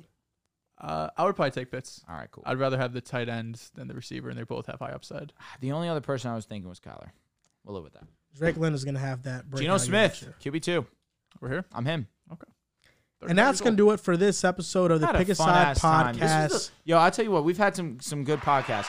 You know, you necessarily have fun every podcast. I wouldn't say we have fun Yeah, every sometimes you do, podcast. sometimes you don't. This was fun. We talk about I Damian Lillard for ball. four weeks It's in the a row. first time we've talked about NFL in a long time. That's maybe what it is. Maybe I really missed it more than I let off. And I, I'm kind of curious, you know, does the audience want us to talk about the AFC more? Do they want us to transition to the NFC South for the next NFL episode, I don't think anyone Okay. wants to hear us talk about the NFC South. or the NFC in general? okay, okay. Because we're going to do two divisions per episode. This one was the AFC South and North. So next episode will be the AFC West or East, mm-hmm. which that's going to be loaded, jam packed, or Yeah. the NFC East and West, and Absolutely. then North Absolutely. and South. Couple things before we close. Listen, make sure you guys go subscribe to the Patreon. We're dropping exclusive content over there. Of course, Joel already mentioned at the beginning of the show the merch. Look at how fly my boy Joel Dehls looks. Look at how handsome my brother Joel Moran looks. And of course, your boy. I look stunning. I know. You don't have to tell me, but I take it anyway. Regardless, we appreciate you guys. Whoa, anyway.